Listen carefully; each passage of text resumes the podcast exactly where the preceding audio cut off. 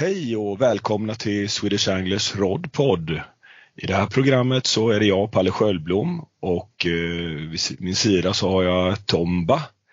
Och eh, vi har en alldeles speciell gäst med oss ikväll här som är sprungen ur eh, bibelbältets sköte. Han har alltid bott i Nässjö. Och det är mannen, myten, metaren Niklas Graberg. Välkommen Niklas! Tack ska ni ha!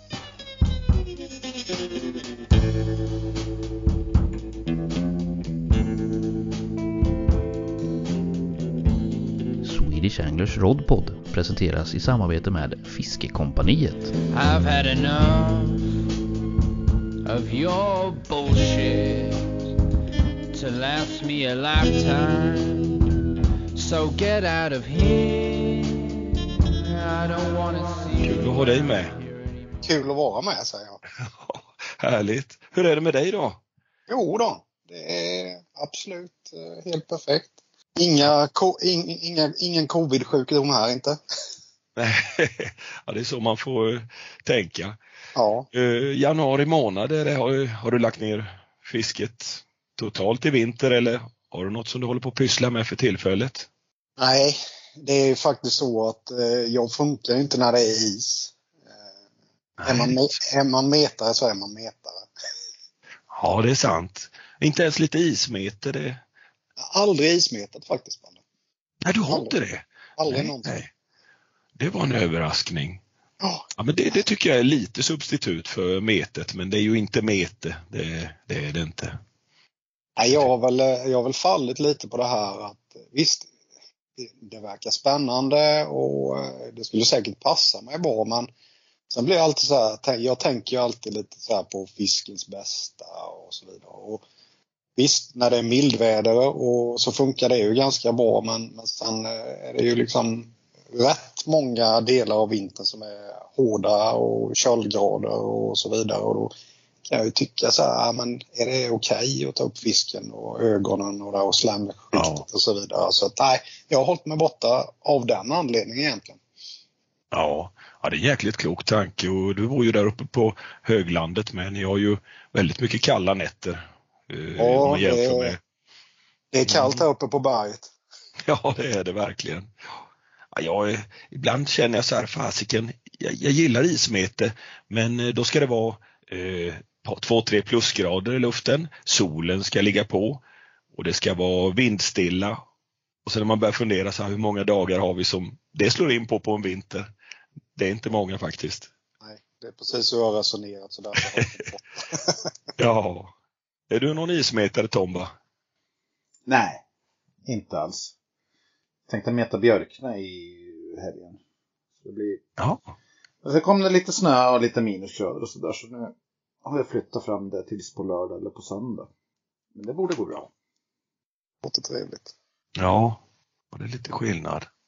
Ja, jag har faktiskt en liten plan. Om mildvädret håller i sig över helgen så har jag jag är lite sugen på att göra premiär i Svartån på söndag. Men vi får se. Det är helt väderberoende. Ja, jag tänkte precis fråga om det, färnan där. Om du vinterfiskar någon färna och det har jag ju sett att du gör ibland. Jag har träffat på dig till och med. Absolut, det har jag gjort rätt mycket och egentligen så, så länge det är öppet vatten så, så funkar det ju bra. Sen, eh, sen ska det ju vara någorlunda angenämt med. Jag tänkte i år att jag faktiskt inte skulle åka i ur och skur som jag gjorde förra året för att jag vet jag var där uppe ett antal gånger. Det var liksom nollgradigt och blåste 17 sekundmeter nordan på Östgötaslätten. Liksom. Det är Oh. faktiskt inte jättekul. Nej, det. Nej, det är inget vidare. Fy tusan. Men är inte Svartå rätt svår på vintern har jag hört? Jo, alltså du, eh, oftast är det så att du har inte många napp, alltså om du har något överhuvudtaget. Men eh, däremot så det är en hel del hyfsade fiskar som ändå kommer upp under vintermånaderna. Liksom. Och oftast är det väl samma färnan har jag märkt att, jag menar, de äter ju hela tiden. Och det känns som att de större fiskarna, de äter nog konstant. Eh, Sen ska du naturligtvis pricka dem precis när de är sugna på att käka också och vara på rätt ställe. Men du får, inte, du får egentligen ingen småfisk på vintern. Det är liksom helt stendött. Jag tänkte på, om man nu kollar på England och sådär. Ja. Är inte vi i Sverige rätt dåliga på att meta på vintern? Jag menar, engelsmännen tycker att vintern är jättebra för mört och en mängd olika arter. Men här känns det som att det är helt stiltje i metet. Absolut. Och det är, sen har de ju naturligtvis lite annorlunda klimat. De har inte riktigt lika kallt som oss på vintrarna. Och det är väl lite mer att jämföra med senhöst eller tidig vår, det de har, alltså deras vinterperiod. Men de fiskar ju mycket på vintern. Jag menar de, alltså jag läser, jag har rätt mycket Facebook-vänner som är engelsmän. Eh, och menar, de kör ju stenhårt nu. De är ju liksom lite så här, ja men det är inte så lång tid kvar till closed season så nu gäller det att ligga i liksom. De stänger ju sina rinnande vatten från 15 mars. Så att eh, de har ju bara några månader kvar. Ja, just det. Från 15 mars fram till, kan du det datumet? 15, 15 juni. 15 juni. Vilken järn, järnkoll du har. Det har man eh, läst så många gånger så det har fastnat. Ja, ja. Men det som jag tycker är lite kul, det är ju att de får ju många sådana här, alltså som vi tycker är extrema sommarfiskar som ål, ruda, sutar. Ja, ja. ja. Att eh, även fast det förvisso varmare i England, men så mycket varmare. Alltså vattentemperaturen borde ju ändå inte ligga så många grader över fyra grader. Nej, absolut inte. Så att, och det är eh, vore, vore, kul, att- vore kul att prova här också. Ja. Alltså hur länge man kan köra till exempel Ruda. Ja, eller Brax till exempel. Du gillar ju Rögle, men det känns inte som det är så många som kör så här i Rögle i november och december är öppet och Nej, fe- det är februari, väl- mars.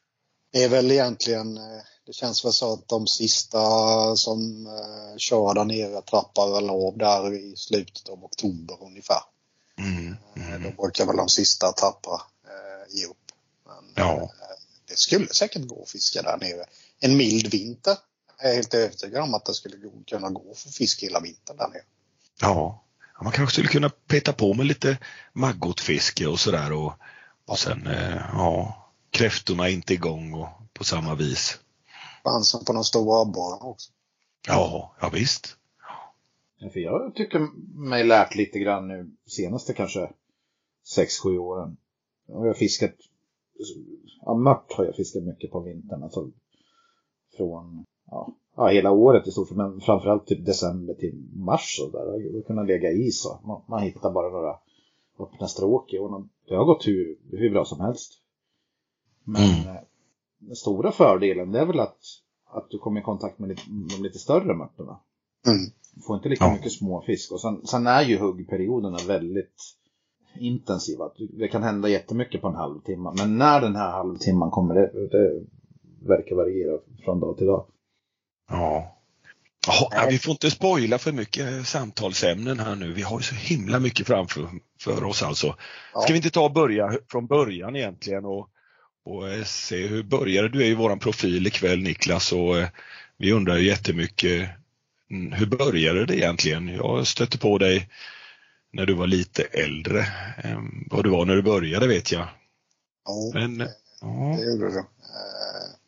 Det är väl egentligen som Alltså någonstans börjar det och antingen är det föräldrar eller morföräldrar och så vidare som får in en på det här med fisket. Och i mitt fall var det faktiskt min morfar, eh, far John, som fick in mig på fisket när jag var, vad kan jag ha varit, sju, åtta år gammal kanske.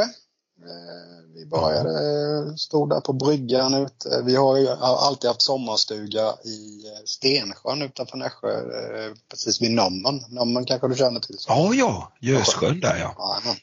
Mm. Så där har jag ju liksom vuxit upp. Hela, hela min ungdom tillbringade hela, hela sommarmånaderna där ute så bodde vi i stugan. Ja. Och det var egentligen där det började. Eh, sen var inte mina föräldrar fiskeintresserade men bara han tyckte liksom ja, men, eh, klart grabben ska fiska så han köpte dem. här.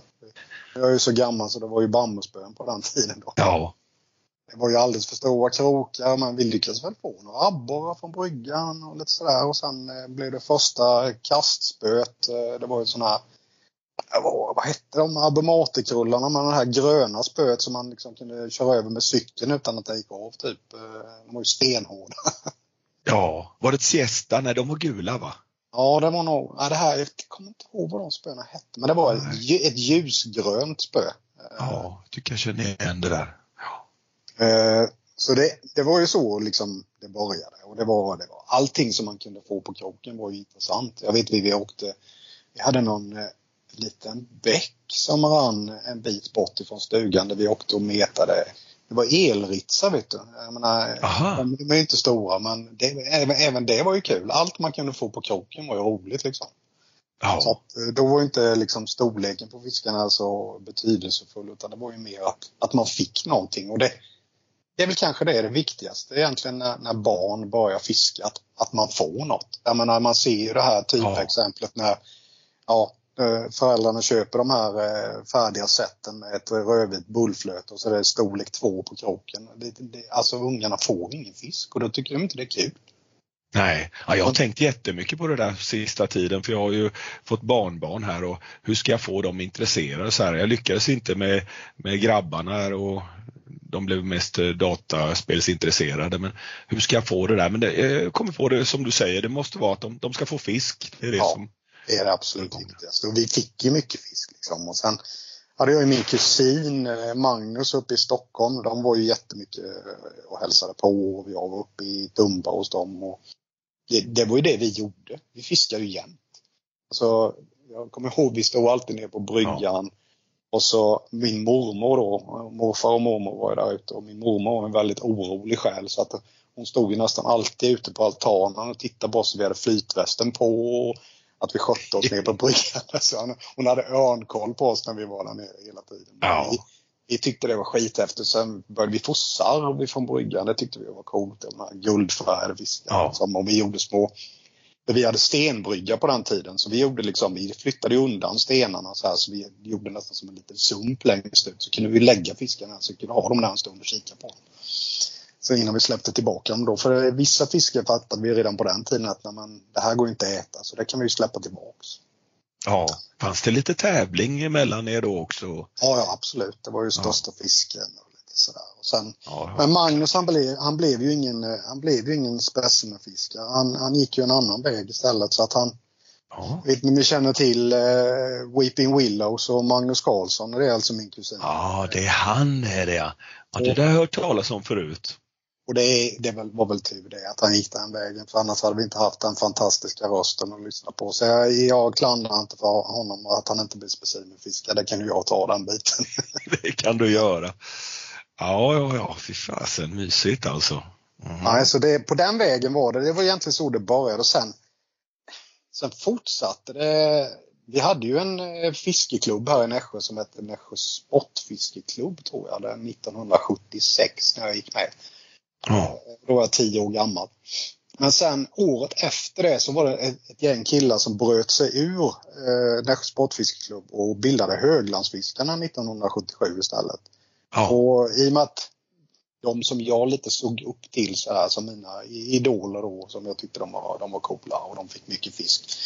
Anders och Neo och Agge och de här killarna. De, de, det var de som bröt sig ur så det är klart att man hängde ju på då och gick med i Höglandsfiskarna 77 istället och de hade de anordnade rätt mycket. De, de ställde upp för oss smågrabbar. De hade måndagsmete och på vintrarna så hade vi en klubblokal där vi fick komma dit och göra skryllor och pirkar och de var liksom, de, de tog verkligen hand om oss och fick verkligen inåt på, på fiskevägen Härligt. liksom. Så där, alltså, både mor, morfar var det väl den som liksom öppnade upp dörren till fisket men sen har jag Ja. faktiskt mycket att tacka Anders och Leo och Agge och de här killarna för att det var egentligen de som såg till att man verkligen fick fisket på, alltså på allvar.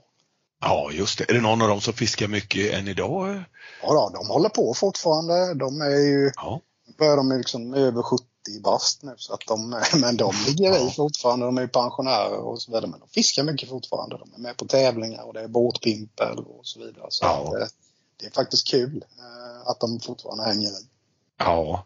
ja förr fanns det här lite grann att man fick bygga eh, skryllor som du säger och pimp, egna pimpelspön och ja, fixa och trixa. Det var alltid någon som tog hand om ungdomarna men det där tycker jag fallit bort lite idag. Det är inte så, finns inte någon verksamhet, inte här omkring Oskarshamn. Det är, det är ju rätt få ungdomar som liksom går på fisket idag. Det är mycket annat som lockar mycket mer. Ja, att, eh, det är lite tragiskt. Eh, Det är inte sådär jättemycket föryngring inom fisket faktiskt. Och det är lite synd. nej. Ja, det är det. Ja, jag känner ibland så att jag skulle vilja lära upp några och fiska lite så här och visa vad det är som är kul med specimenfiske men Ja. jag vet inte riktigt vad man ska komma igång med det där riktigt. Nej, det är inte enkelt. Nej, sen, sen fortsatte det väl på vägen tävlingsfiske egentligen. Alltså först var det liksom det här vad vi kallar för baljmeter och man sprang omkring och drog så mycket fisk man orkade i en, eh, med en balja på magen och bröt nacken av dem. Och, Ja, men sen, eh, sen kom ju det moderna metet och det tyckte jag liksom, ja, men det var häftigt. Det var mäsk och det, det var kidnet och så, här. så det, det var ju skitintressant. Så det var ju den vägen jag gick. Så vi var ju igång och tävlade. Vi hade faktiskt ett juniorlag i Höglandsfiskarna. Eh, Jag och Janne Ekelund, Beine Karlsson och Leif Ivarsson. Vi hade ett juniorlag i Höglandsfiskarna. Så det var Ja. faktiskt så att vi, vi kom så här, tror vi kom trea i den här serien i Jönköpings län. Och sen så skulle väl två lag få åka på SM och så kunde inte andra laget åka så då fick vi den platsen. Så vi fick åka upp där på SM och eh, lagtävling och det var två dagars tävling. Och jag kommer aldrig glömma den första dagen. Det var, då var i Dal, Dalälven vi satt. ja, ja. ja. Och eh, jag, hamnade, jag hamnade mellan Lars-Ove Berglund och Håkan Svedlund. Oh shit. Det var ju liksom så här, fy fan. Man var ju liksom, fick ju svett i pannan bara av känslan liksom att sitta bland de ikonerna. Ja, ja. Men jag, jag vet inte, det var lite vassa och sådär och sen min plats, där var det en liten brygga så det gick ju in som ett jack där. Eh, så, så jag syntes ju inte riktigt, alltså de andra såg inte mig.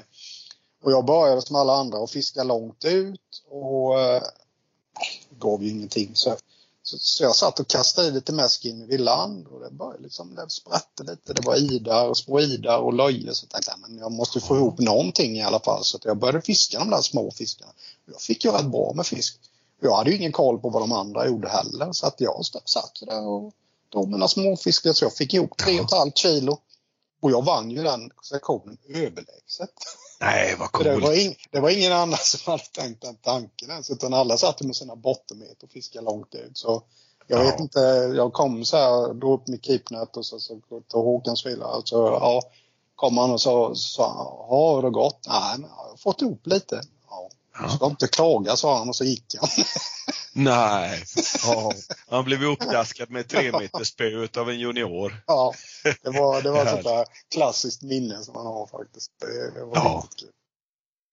Ja. Nej, men sen, sen var det väl i, i det var faktiskt, eh, det här, vi snackar ju tidigt 80-tal och eh, sen var det 1981 och vi har en, jag bor ju en bit utanför eh, Nässjö i Fredriksdal och de, vi har en liten, ah, det kommer en å ifrån Fredriksdalssjön som rinner ner genom samhället och så blir det en liten damm som vi kallar för Fredriksdalsdammen. Den har väl egentligen inget namn men men så var det en av mina meterpolare där, Weine Karlsson då, som han, han bodde ju också här ute på den tiden.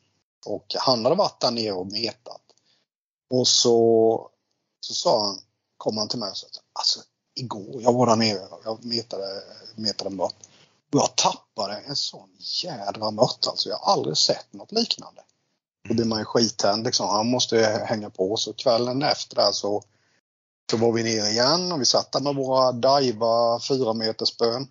Ja. Så efter en stund där så fick jag något napp och upp kom ju en sån jättemört. Jag jag har aldrig sett något liknande. Men precis när vi ska ta in den där så kommer gä- en gädda upp och klipper mörten och drar iväg. Nej. Men Ja. den, loss, den lossnade då så vi fick ju in den. Och vi liksom tänkte, vad fasen är detta? Alltså vi vägde den här mörten liksom. Den, den vägde 560 gram. Och man, Ja. så kan en mört bli så här stor? Jag var helt jävla chockad. Ja. Och så, ja, så var man inne och kollade i, i Abo och så här, och det var ju Abos bronsnål. 500 gram liksom. Wow, det var ju skitcoolt. Så då skickade man in och fick sin första Abos bronsnål. Så det var nog den så här första Ja. specimenkänslan jag hade. Vad coolt det var med en stor fisk. Ja, det är så häftigt ju. Och mört är ju så jädra fina när de kliver upp så där upp över halvkilot. Det blir något speciellt över dem. Ja, och det, är- det är liksom, jag tror det egentligen redan där det satte sig den här fascinationen som jag har haft i hela mitt liv efter just stor mått. Det, var nog, Ja. det är nog det som sitter kvar. Just den här känslan att för en mått normalt sett ska väga 50-100 gram och så kom den här enorma fisken upp liksom. Den var så overklig på något sätt. Och det, det, ja, den känslan har liksom alltid suttit kvar. En mått som blir det här liksom upp mot ännu större då 7, 8, 9 hekto. Alltså de, de, de är ju som helt bisarrt stora. Ja, det är de. Det är som en helt annan art Ja. gentemot de här eh, som man har sett i tusental, som du säger, 50 grammarna. Och så kommer en sån där riktig lufs, en sån stor. Den, den lägger sig som bomull runt hjärtat tycker jag. Ja, det är helt fantastiskt. Nej, men sen, Ja, sen, for, sen fortsatte man på den vägen och fångade upp det. Sen så började man liksom läsa om det här med sutar var ju liksom någonting som var, men de skulle ju vara så himla svåra att få på kroken. Det var knappt liksom möjligt att fånga. Och, men var- det, Leif Ivarsson och jag, Leif, Leif vet ni vem det är, vår svensk, svenska rekordhållare på gös. Vi fiskade ju också Ja. väldigt, väldigt mycket. Även han då hade ju sommarstuga ute i Stensjön fast de, de hade sin sommarstuga vid en lite mindre sjö som hette Stensjön då. Eh, Ja. Så vi, vi fiskade ju otroligt mycket ihop under en period där. Vi hade någon liten damm som låg utanför Stensjön också som vi åkte till. På den tiden fick man ju ta sig fram med Antingen fick man gå med grejerna på ryggen eller så fick man cykla för man hade ju inte körkort. Så. Men vi Nej. utforskade rätt mycket och vi fick ju våra första sutare från bryggan där i hans sommarstuga. Och liksom, man, man var ju helt extas att man liksom lyckades få en sutare som skulle vara nästan omöjlig att få. Ja, Och, och då liksom var det ytterligare där, det späddes på lite och sen när man väl fick körkort och började röra sig lite. Vi hade ju en hel del vatten här runt Nässjötrakten som var faktiskt rätt schyssta. Alltså vi, hade, vi har ju tre sjöar inne i stan. ja, Eh, vi hade Runnrydssjön då som ligger precis jämte järnvägen. Där fanns det där kopiösa mängder hyfsade måttar man kunde få upp till så här Mm. 5-6 hekto. Men så var det stor gädda. Vi fick gädda upp till 7-8 kilo och sådär och några enstaka rudor fick vi. Och, mm. och sen, sen hade vi Handskrydssjön och där fanns det hyfsade braxar. Jag fick väl brax där upp till 2-4 eller någonting sånt där tror jag. ja, Sen var det ju Ingesbergssjön då som ligger mitt i stan. Eh, och då var väl någon som pratade om liksom att ja, men det fanns så mycket sutar där så då började fiska. Och det var ju sutarfiske som vi inte trodde fanns. Alltså det var helt makare. Vi fick ju ja, fisk liksom över två kilo varje gång och fick man få två fem och jag- sen lyckades jag, tror jag lyckades få fyra. Eh, Det var här var det så här runt 84-85 någonting. ja. Så jag fick väl, jag tror jag fick fyra stycken över tre kilo där upp till 3,75 tror jag min toppfisk var på. ja det var ju grymma fiskar på den tiden. grymma fiskar alltså. Mm. Och vi fick även, jag fick någon mått på 810 gram i Inspelssjön också. Så Ja, till, som inne i stan hade vi liksom ja schysst, schysst fiske liksom. Och det, vi var ju där i tid och otid. Liksom. Vi satt ju där på nätterna och man eh, satt där på helgerna när alla andra var ute och festade och polarna kom förbi när de hade varit på hotellet. Och, Ja. Men visst tusan, det snurrar i mitt huvud här, visst tusan togs det någon sån här kilosmört eh, där också någonstans? Och det Nej. Nej, Nej, det var det inte. Det, det här är lite kul faktiskt för att det finns ju 1030? Ja, du Kan har det ju, du har ju Runnerydssjön som Ja. Och då var det, det här var 1987 tror jag. Då hade vi en annan sjö som ligger ute vid Forserum som heter Runserydssjön. Ja, det är det jag blandade Ja. med. Mm.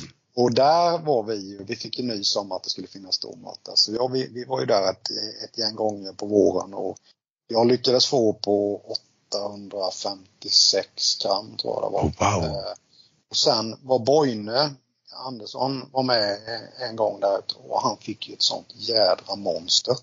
Så Ja. vi trodde inte det var sant. Alltså det här där var ju liksom helt absurt. Vi gick ju liksom upp med den och ja, Ja. tyvärr, tyvärr var det på den tiden att ja, men vi nackade ju den. Eh, Ja, ja, så gjorde man ja. Ja, och eh, du vet rommen bara rann ju om den här fisken innan vi kunde liksom fatta att ja, men vi måste väga den, måste väga den liksom. Så att det hade säkert runnit ur en 50 gram rom säkert ur den här fisken. Men när vi väl fick den på vågen till slut så vägde den ett- 1072 gram. Oh, det är, herregud vilken mört. Det var ju en helt makalös fisk alltså. Ja. Och där, där, där blir man ändå så här, fan en sån, en sån vill jag ha någon gång i livet. Alltså en kilosmått. Eh, så den, den fascinationen har ju liksom funnits med i hela resan. Ja, ja just det. Just, just för mört så känns ju allmänt så här city-miljön. Alltså det passar ju mörten på något vis tycker jag. Ja, ja det är det. Visst. Snackar vi liksom mitten av 80-talet. Det var ju inte lika, det var inte lika tufft på den tiden. Alltså jag hade nog inte satt mig själv i Ingsbergssjön idag och fiskat tyvärr. Alltså jag måste säga det. Det, det hade inte känts säkert. Och det, det är lite tragiskt att det är så. Ja, det är tråkigt. Men det var egentligen så det började. Sen eh, Mm. efter det här så började man ju resa. Eh, de här första resorna minns man. Persjön första gången. Ja, I nio eller något. Och fick någon brax på fyra och två. Och man liksom var ju helt, helt lyrisk. Och vi var uppe i Svartå och började köra Lödde. Och det var egentligen så häftigt. man började känna sig fram lite. Sen, sen samtidigt så var man ju, man var ju väldigt grön på den tiden. Alltså man, man hade ju inte så jävla mycket koll på läget och man hade inte utrustningen. Och, men man hankade sig fram på något sätt. Eh, Så det var ju det var egentligen så allting började. Det är liksom historien som, som Ja. ligger bakom. Ja, just det. Vem var det du reste med på den tiden då? När du stack iväg på de här, var det med Highland, höglandsfiskargänget där eller? Ja, det var det ju egentligen från början. Alltså, vi, hade Ja. ju, vi var ett gäng där. Som, mest var det ju egentligen eh, Jan Backe då som jag fiskade Ja. ihop med. Det var väl vi två som fiskade liksom absolut mest ihop. Och sen hade vi en kompis till då, Boynes. Eh, Boyne var ju med, med en hel del också. Men sen hade vi hans lillebror också, Peter Andersson, som tyvärr väldigt tragiskt gick bort eh, alldeles för Mm. tidigt. Det är nog åtta år sedan eller någonting sånt där. Han gick bort i cancer. Ja, väldigt tragiskt. Men han var ju med också väldigt mycket. Så att eh, vi var ett gäng som, som körde rätt hårt faktiskt. Ja. ja himla kul. Men det, sen, sen, var, sen var det ju man får inte förglömma och det är, det är lite så här man man tänker på det ibland och man, man lägger ut lite bilder på fiskar och så vidare och folk kanske tror att man eh, får fisk varje gång man är ute. Så är det ju absolut inte. Alltså, fy fan vad jag har haft mycket fiaskopass genom åren. Alltså, det är helt galet. Jag Ja. minns hur jävla väl och jag gjorde en sån helt vansinnig grej en gång och det här måste ju vara typ 90 eller någonting kanske. Ja, Så eh, ja, vi skulle åka till Svartån. Ja, åkte vi till Svartån, kom upp dit på morgonen på lördagen. Nej, då låg det ju is på ån. ah, Ja, så då visste vi inte vad vi skulle ta vägen. Så vi var ju runt lite först och kollade liksom, om vi kunde hitta fiskbara ställen, men det gick ju inte. Liksom. Nej, mm. ja, men vi måste hitta på något annat. Vi ska ju fiska den här. Liksom. Ja, men, eh, ja, men vi drar vidare. Vi åker ner till Saltö. Okej. Ja, men- den ja. Ja, så då drog vi hela vägen ner till Saltö eh, och skulle sätta oss där och fiska sik. Ja, Så satt vi där fram till eh, lördagskvällen. Så, nej, det var ju helt värdelöst. Det fanns ju inte en fisk. Eh, det var helt stendött. ja. Så då började vi liksom igen fundera på så här, men, eh, ska vi dra vidare imorgon bitti eller ikväll eller göra något annat? Så, ja, men ah, det här verkar inte ge någonting. Vi åker till Lagan istället och fiskar abborre. Okej, så då drog vi iväg. Så vi var där söndag morgon började vi fiska och det var hård ström och det, ja, det bara kändes, nej det kändes öken det också. Och sen då, då hade man sin första mobiltelefon så helt plötsligt var det någon som ringde och sa Nej men nu har isen gått på Svartån. ja. Ja, men, ah, vi åker upp. Så då drog vi från Lagan upp till Svartån.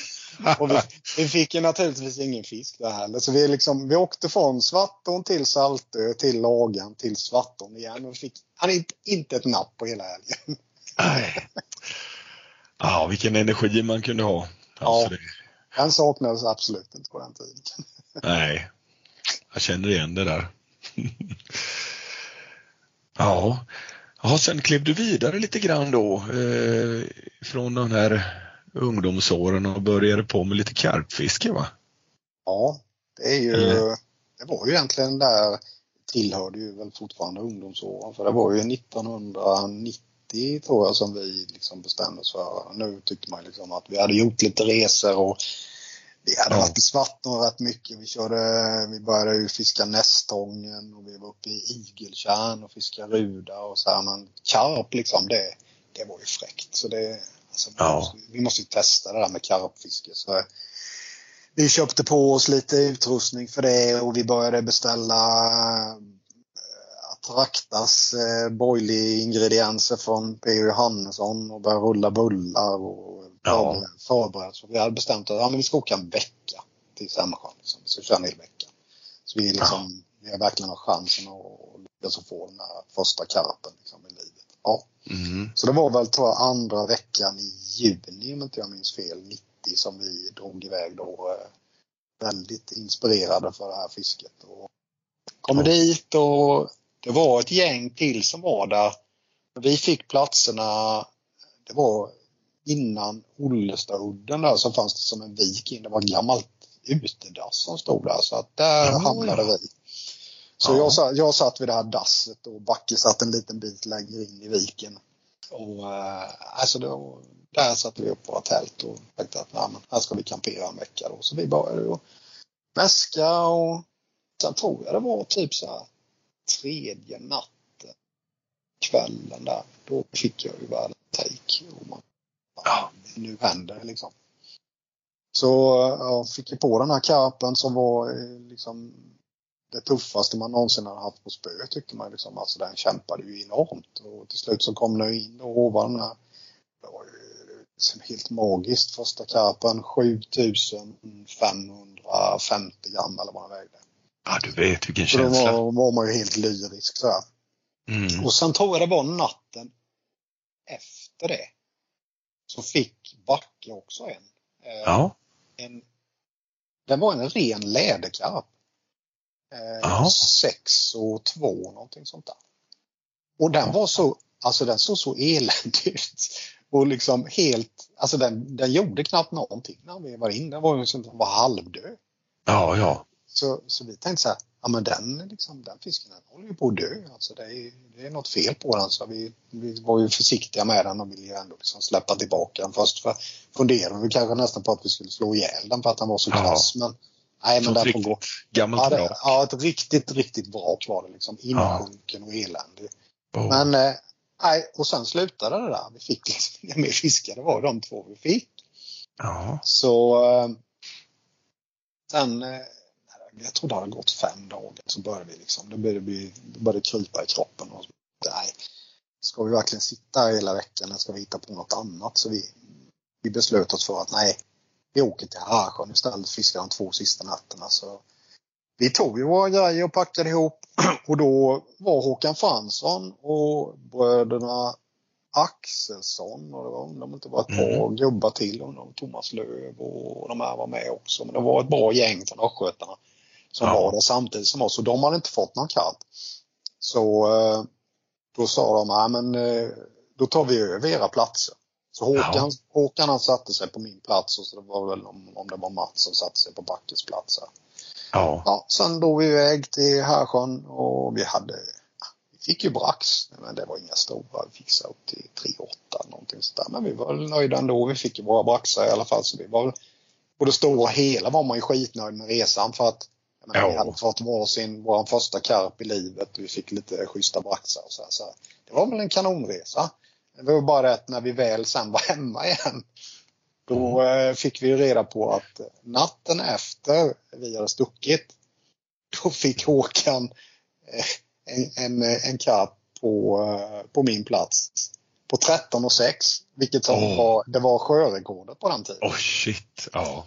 Och när han hade väl säckat den där och hela jävla säcken sen han var, den var ju full av eh, liksom utskitna Gråberg-boilies. Det var ju gult i hela påsen. Så Ja. att, eh, han hade klappat den på magen och sagt att den här är full av Gråberg-boilies. Så vad man lärde sig av det var ju att man ska, man ska liksom stick with the original plan. Man ska fan Ja. inte vika ner sig och, och göra något annat utan det är liksom, man ska fan köra in i kaklet. Det, Ja. det lär, lärde mig faktiskt av den gången. Så det var ju, Det samtidigt eh, lite, li, lite, det var kul men man, blev, man var ju samtidigt lite besviken i efterhand att man inte hade suttit kvar. Ja, precis, precis. Ja. Ja, man lär sig att man ska ha lite mer eh, skinn i arslet och Ja, ja på. absolut. Ja. Sen körde jag faktiskt, det var, jag menar, Sämsjön var ju en pärla och den man tyckte liksom att avstånd på den tiden, liksom, vi hade 12 mil att åka dit, det var väl ingenting liksom. Så man, Nej. man körde en hel del de kommande åren med. 91 fick jag väl någon, ökade på passet upp till 9 och 3 och, och sen eh, 92 då vet jag jag körde rätt hårt på hösten där. Jag körde faktiskt fyra helger i rad. Eh, det var inget fantastiskt resultat. Jag fick en 7 kilos varje helg. Så det var väl inget så här som man liksom var eh, i upplösningstillstånd över. Men, men en, en kul grej som hände den helgen var att, Ja. eller en av de helgerna så att säga, så eh, då träffade jag för första gången en, en trevlig kille från Stockholm som hette Micke Sandström. Jag har aldrig träffat innan. Han var med i Team Kisko. Och han eh, hade ju försökt upp i Stockholmstrakten och fiska karp eller inte fått någonting så eh, han satte sig, jag satt längst ut på Ollestoden då och han satte sig eh, på högersidan av udden där. Så att, och sen, Mm. sen var det någon, vid något tillfälle där någon morgon så, bara, så hörde jag han ropa liksom. Jag har en, jag har en liksom. Och sen så såg jag, han stod han ju ute i kalsongerna ute för då hade karpen liksom gått runt så att den var ju på väg ut mot min plats på, på min sida av udden där. Ja, att, eh, han kom ju gående där liksom i kalsongerna och sen så fick jag ju hjälpa han att hova den här och det var en stor jäkel liksom. Sen kom in. Så jag men lyckades hova den här den vägde 11,8 eller vad fan var något sånt där. Ja. Och, och det visade sig sen i efterhand att det var ju faktiskt Mickes första karp. Ja. Så att eh, det känns ju så här lite stort. Jag menar med tanke på att eh, Micke Sandström han har ju växt upp till att bli en, en av våra absolut största Ja. i Sverige vad gäller karpfiske. Det är lite coolt att ha hovat Ja. hans första karp. ja, verkligen. Han är ju karpfiskarnas eh, karpfiskare här i Sverige. ja. Och det var faktiskt så att han, han, han nämnde i efterhand sen att det, det var faktiskt ett rekord som stod sig för honom fram till tror jag var 97 eller någonting. Så det höll sig i fem år det där eh, rekordet i alla fall. Ja. Det, är, det är ju lite fränt. Ja visst. Det var ju helt andra karpar på den tiden också. Vikterna och så som fanns, eh, de är ju inte som idag. Eh, Det finns ju många vatten i Sverige som har stuckit iväg ordentligt och Ja. fem, 15 kilos är ju inte så ovanligt nu för tiden. Då var det ju, ja, jag vet inte, ja det var nere i Store damm det fångades sådana fiskar. Ja, men sen fanns det inte på mycket andra sätt. Liksom, eller på andra Nej. ställen. Sen träffade jag, jag vet inte om det var 92, jag träffade, kom det en eh, som jag tyckte var, han var en ung kille så här, han verkar ju rätt eh, påläst och lite halv, halvhyfsat kaxig också på det där med fisket och så vidare. Ja, Men eh, jag fattar jag tyckte för han och så här, vi snackade, snackade som fasen. Det var första gången jag träffade Ola Esbjörnsson. ah, Så det var faktiskt också uppe i Sandsjön som jag träffade Ola första gången. Så, ja. Han har väl också lyckats hyfsat bra genom åren. Ja, det har han. Han har fiskat mycket där och fått fina också, jag har hört Ja. talas om. Ja. Alla har nästan varit i Sämsjön där liksom. ja, det var ju dit man åkte för att fiska karp. Om man inte hade tillgång till något sånt där syndikat eller något på den tiden så, så åkte man dit. Det var häftigt.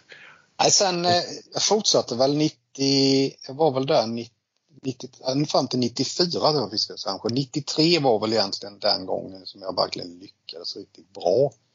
Eh, då hade jag, alltså jag tänkte så här, men jag ska göra en mäska nu. Mm.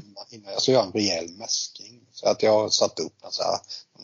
Ibland så funkar det inte det, men jag satte faktiskt upp en skylt att här mäskar jag just nu. Liksom. Ja, och det var ju faktiskt ingen som sig på den platsen. Men jag åkte upp eh, måndagen onsdagen åkte jag upp och mäskade med typ 3 kilo boilies och en hink, en 10 liters hink med kikärtor längst ut på Ollestoden där. Eh, Ja. Jag tänkte nu jävlar ska det liksom, nu ska det mäskas på rejält så förhoppningsvis ha ett bra fiske då den här helgen som skulle komma. Och sen tror det, tror det var på torsdagen, ja, då blev jag sjuk. Jag var, Ah. alltså, jag var pissdålig, alltså jag var febrig och ont i halsen som satan. Men liksom, nej, det fanns ju ingenting som skulle hindra en från att åka och fiska när man väl hade varit uppe och mäskat två gånger så jag åkte i alla fall. Och eh, det var en arbetskamrat till med Bengt-Åke som var med och sen var även Niklas Nilsson med. Eh, han- de satt på var sin sida av udden och jag satt längst ut. Ja, ja. Och sen första morgonen så fick jag en på, på 9-2 tror jag det var. Eh, så det var ju liksom, ja, var ju lyckat redan då. Ja. Och sen, jag, kommer aldrig glömma detta, på klockan 10 på lördagmorgonen så kände jag mig så lite piggare. Så att, och det var skitfint väder, det var helt vindstilla, soligt ute. Så, ja, men då gick jag ut, så jag, så jag satte mig vid spöna. Och eh, i och med att jag satte mig vid spöna så tänkte jag, nappar det nu så skiter jag i byxorna. Så att det är bättre, jag stänger, jag stänger av larmen. Ja, så jag stängde, av, jag stängde av larmen så satt jag där vid spöna. Och så helt plötsligt när jag sitter där så bara zzz, så sticker liksom ena spön. Uh. Fan, det är Mm. hugg liksom. Upp där och så börjar jag drilla den här karpen. Mm. Och, och när jag står där och drillar den här så bara så helt plötsligt så sticker liksom ett spö till. Och min första tanke är direkt att ja, men, den har ju gått in i det spöet. Liksom. Så tittar Ja. jag på, på linorna. Den ena linan pekar rätt utåt och den andra, nej, det är fan hugg på det spöet. Nej. Så jag, fick ju liksom där tokveva in den här första karpen. Liksom. Hova den, lägga och så samtidigt så, som jag gjorde detta så försökte jag ju ropa då på de andra. Men jag hade ju ingen röst. Alltså jag, min, min röst var helt slut. Så jag, jag stod ju där och ropade och ropade och ropade hela tiden. Och, och så står jag och drillar den andra karpen. Mm. Och eh, till slut så kommer Nicke springande så här, alltså på bred skånska. Så tittar han på mig och så tittar han ner på karpen som ligger på backen. Så bara, har du en till? Härligt. Så det var så jävla coolt. Så jag fick alltså dubbelhugg. Det trodde man liksom inte var möjligt. Så den ena var en, faktiskt en av eh, Sämsjöns eh, ovanliga spegelkarpar. Så den vägde typ 10, strax över 10 kilo. Och Gallisen vägde 11,1. Så det var ju liksom de Ja. två, två största karparna jag hade fått hittills. Liksom, på, på samma gång. Ja, jag, jag tror jag sett bild på det där va? De, du har tagit någon bild med dem tillsammans eller? Ja, jag sitter i någon gammal eh, oljerock eller någonting sånt. Eh, Ja, just det. Och sen fortsatte det. På söndagmorgonen så fick jag en på 12,150 eh, som var som en tunna. Den var typ bara 76 lång eller någonting. Den var så jävla fet. Ja. Och sen det sista som hände, då var det några ja, tävlingsmeter som hade kommit. Så de satt och tä, eller, tä, ja, tränade jämte mig. Så fick jag ytterligare en på 10,70 eller någonting sånt där. Så jag Ah, fick, fy jag fick fem karpar den helgen och alla var över då magiska 20 pund. Och jag, jag vet inte om du kommer Ja. ihåg det. Eh, P.O. Johannesson skrev någon sån här artikel om fyrtal i 20s. Eh, Aha. i gamla, i gamla fisketider. Och då bara kände man sig så här, fan jag tog fem. Ja, fy fasen. Ja, det är grymt. Och då känner man sig som en kung. Ja. ja vilket karpfiske alltså. ja, det var, det var, och jag menar det. Även, skulle man ha ett sånt fiske idag så är det ju, det är ju fortfarande riktigt bra. Liksom. Ja. eh, Det var ju helt fantastiskt. Och sen fiskade ett år till. Fick ytterligare en karp där uppe på, som också faktiskt vägde exakt 12,150. Eh, Mm. Sist, eh, det var uppe, vi var någon helg, det var ösregn hela helgen. Och vi hade börjat att packa ihop så jag hade egentligen bara spöna kvar. Vi gick där fram och tillbaka till bilen och sen precis när jag kom tillbaka hade det sista grejen, då stack det spöet och då fick jag den på 12 Och det var, det var sista, sista karpen och det var nog sista gången jag var där faktiskt. Sen har jag inte varit i Sämsjön sen eh, 94. Så att, eh, det var ju ett hyfsat Nej. schysst avslut. Ja, fy fasen, verkligen alltså. Jag tycker den ba- backade lite den sjön sen, eh, lite sämre med åren. Men sen tycker jag att, eh, jag vet inte, jag kan ha fel, men sen känns det som att den har kommit igång lite igen nu på senare år. Eh, det har släppts i en del fisk, ny fisk i sjön och känns som om de börjar komma upp. Och vi planterat i en hel del eh, Ja, Arnebodafisk tror jag. Så att, eh, den, ja den, det har de gjort. Men, men det roliga är att den här, den här första då sessionen vi hade där, så det fick jag ju reda på många, många år senare. Jag tror bara det var för typ två, tre år sedan. Jag vet inte hur det kom sig, men det, Mm. den här bilden som jag hade då, eh, ung spoling och satt med min sju och en halva i famnen där. Så fick väl, på något sätt fick P.O. Johannesson eh, nys på den där bilden och då bekräftade han ju att det var ju den här karpen Rydne Ja, som, som de liksom, de fick ju den så himla många gånger. De blev ju liksom, Ja. blev som en gammal bekant för dem. Och det visade sig att min första karp då som jag fick där uppe, det var den här karpen Rune. Och, Ah, och ytterligare en anekdot i det här är att den här liket som Backe fick på 6 kilo, ja. den jädra fisken, den dök upp alltså på en bild från eh, eh, den här eh, Swedish Carp Challenge för, jag tror det var 2018. Då Nej. sitter jag och tittar på bilderna när de, liksom, de lägger ut sina fångster och så här liksom. Ja. bara tittar på den bilden. Men det är inte sant. Det är ju den. Ja. Det- Ja, den vägde, då vägde den 8,5. Och den le, alltså levde fortfarande. ja, det var den ni trodde skulle dö. Som Ja. var så eländig. Helt, helt otroligt alltså. Från 1990. Ja, och nu liksom var det här 2018. Ja, det är coolt. Ja, länge de kan leva karpar alltså. Ja, och då trodde vi liksom att äh, men den, här, den här kanske vi måste slå ihjäl för den håller på att dö. Ja. Så hade han eh, 20 Ja. år till. 30. 30 år Ja, till. 30 år till, ja. Herregud. Ja. Du, Ja. Rune Karlsson, metar någonting fortfarande fiskar? Är någon som vet? Jag är faktiskt vän med Rune på Facebook och jag tror inte han fiskar speciellt mycket nu för tiden. Han, eh, han har väl andra hobbys. Eh, Mm. tycker det känns som han åker runt lite i världen. Jag vet inte, han någon bild på honom var- för några år sedan var han i Peru och lite så här, så att, eh, Wow, ja. han, har, ju- han, har, han har ju några år på nacken också så att jag, Ja. tror inte, han- jag tror inte han fiskar mycket nu för tiden faktiskt. Ja, för han var ju en riktig legend, eller är. Ja, verkligen. Han skulle man vilja stöta på, växla några ord med. Det hade varit kul. Ja, Rune och Per Torstensson, de hade Ja. sina... Ja, de hade sina år. Ja, för det kändes som att han försvann väldigt snabbt sådär. Han var väldigt på tapeten och sen helt plötsligt så var han borta. Och det var ju Ja. långt innan Facebook och sånt där. Så han kanske bara slutade skriva in till Fiskejournalen och, och då var man ju borta på den tiden. Ja, absolut. Ja, det var ju det enda, som enda fanns. forumet som fanns. Ja. Mm. Ja, det var mycket Sämsjön alltså. Det är spännande att höra. För Du får väl rekommendera för de som inte har varit och besökt den sjön att åka dit för det är jättefin sjö att fiska från. Och vill man ha med sig familjen och sånt där så sitter man väldigt bra från många swim. Speciellt från Ålestadsudden och Ja, badplats och grejer. skitsmidigt att sitta på. Ja. Klart fint vatten och ja, ja mysig. Ja, jättefin. Mm. Ja, något som du verkligen gjorde det känt för på den tiden, det var ju det här med ålfisket. Du drog ju en sån grym ål. Nästan tre kilo. Ja. Det är också väldigt, väldigt många år sedan nu. Det här var sommaren 1991 faktiskt. Ja. Man hörde ju talas om dig. Du la så grymt många pass. Ja. Det, det tyckte man var häftigt. det gick ju, man kan säga så här, det gick ju bra i början. Sen gick det inte alls.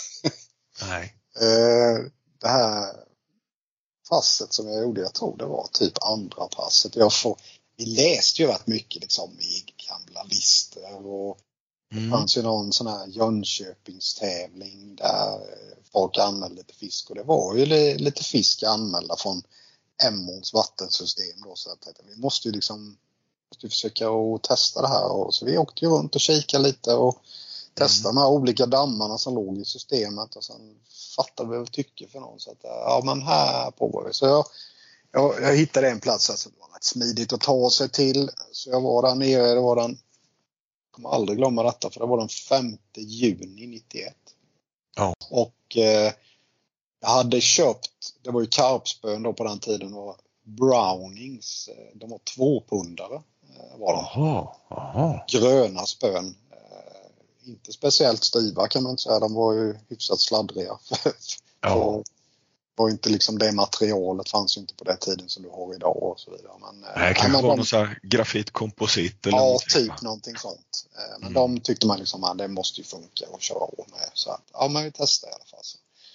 Nej, så jag var där en kväll och det var, alltså det var inte speciellt sent på kvällen det här hände utan den, klockan måste ju, den kan inte ha varit mer än typ kvart över nio eller någonting sånt. Det var ju fortfarande fullt ljust.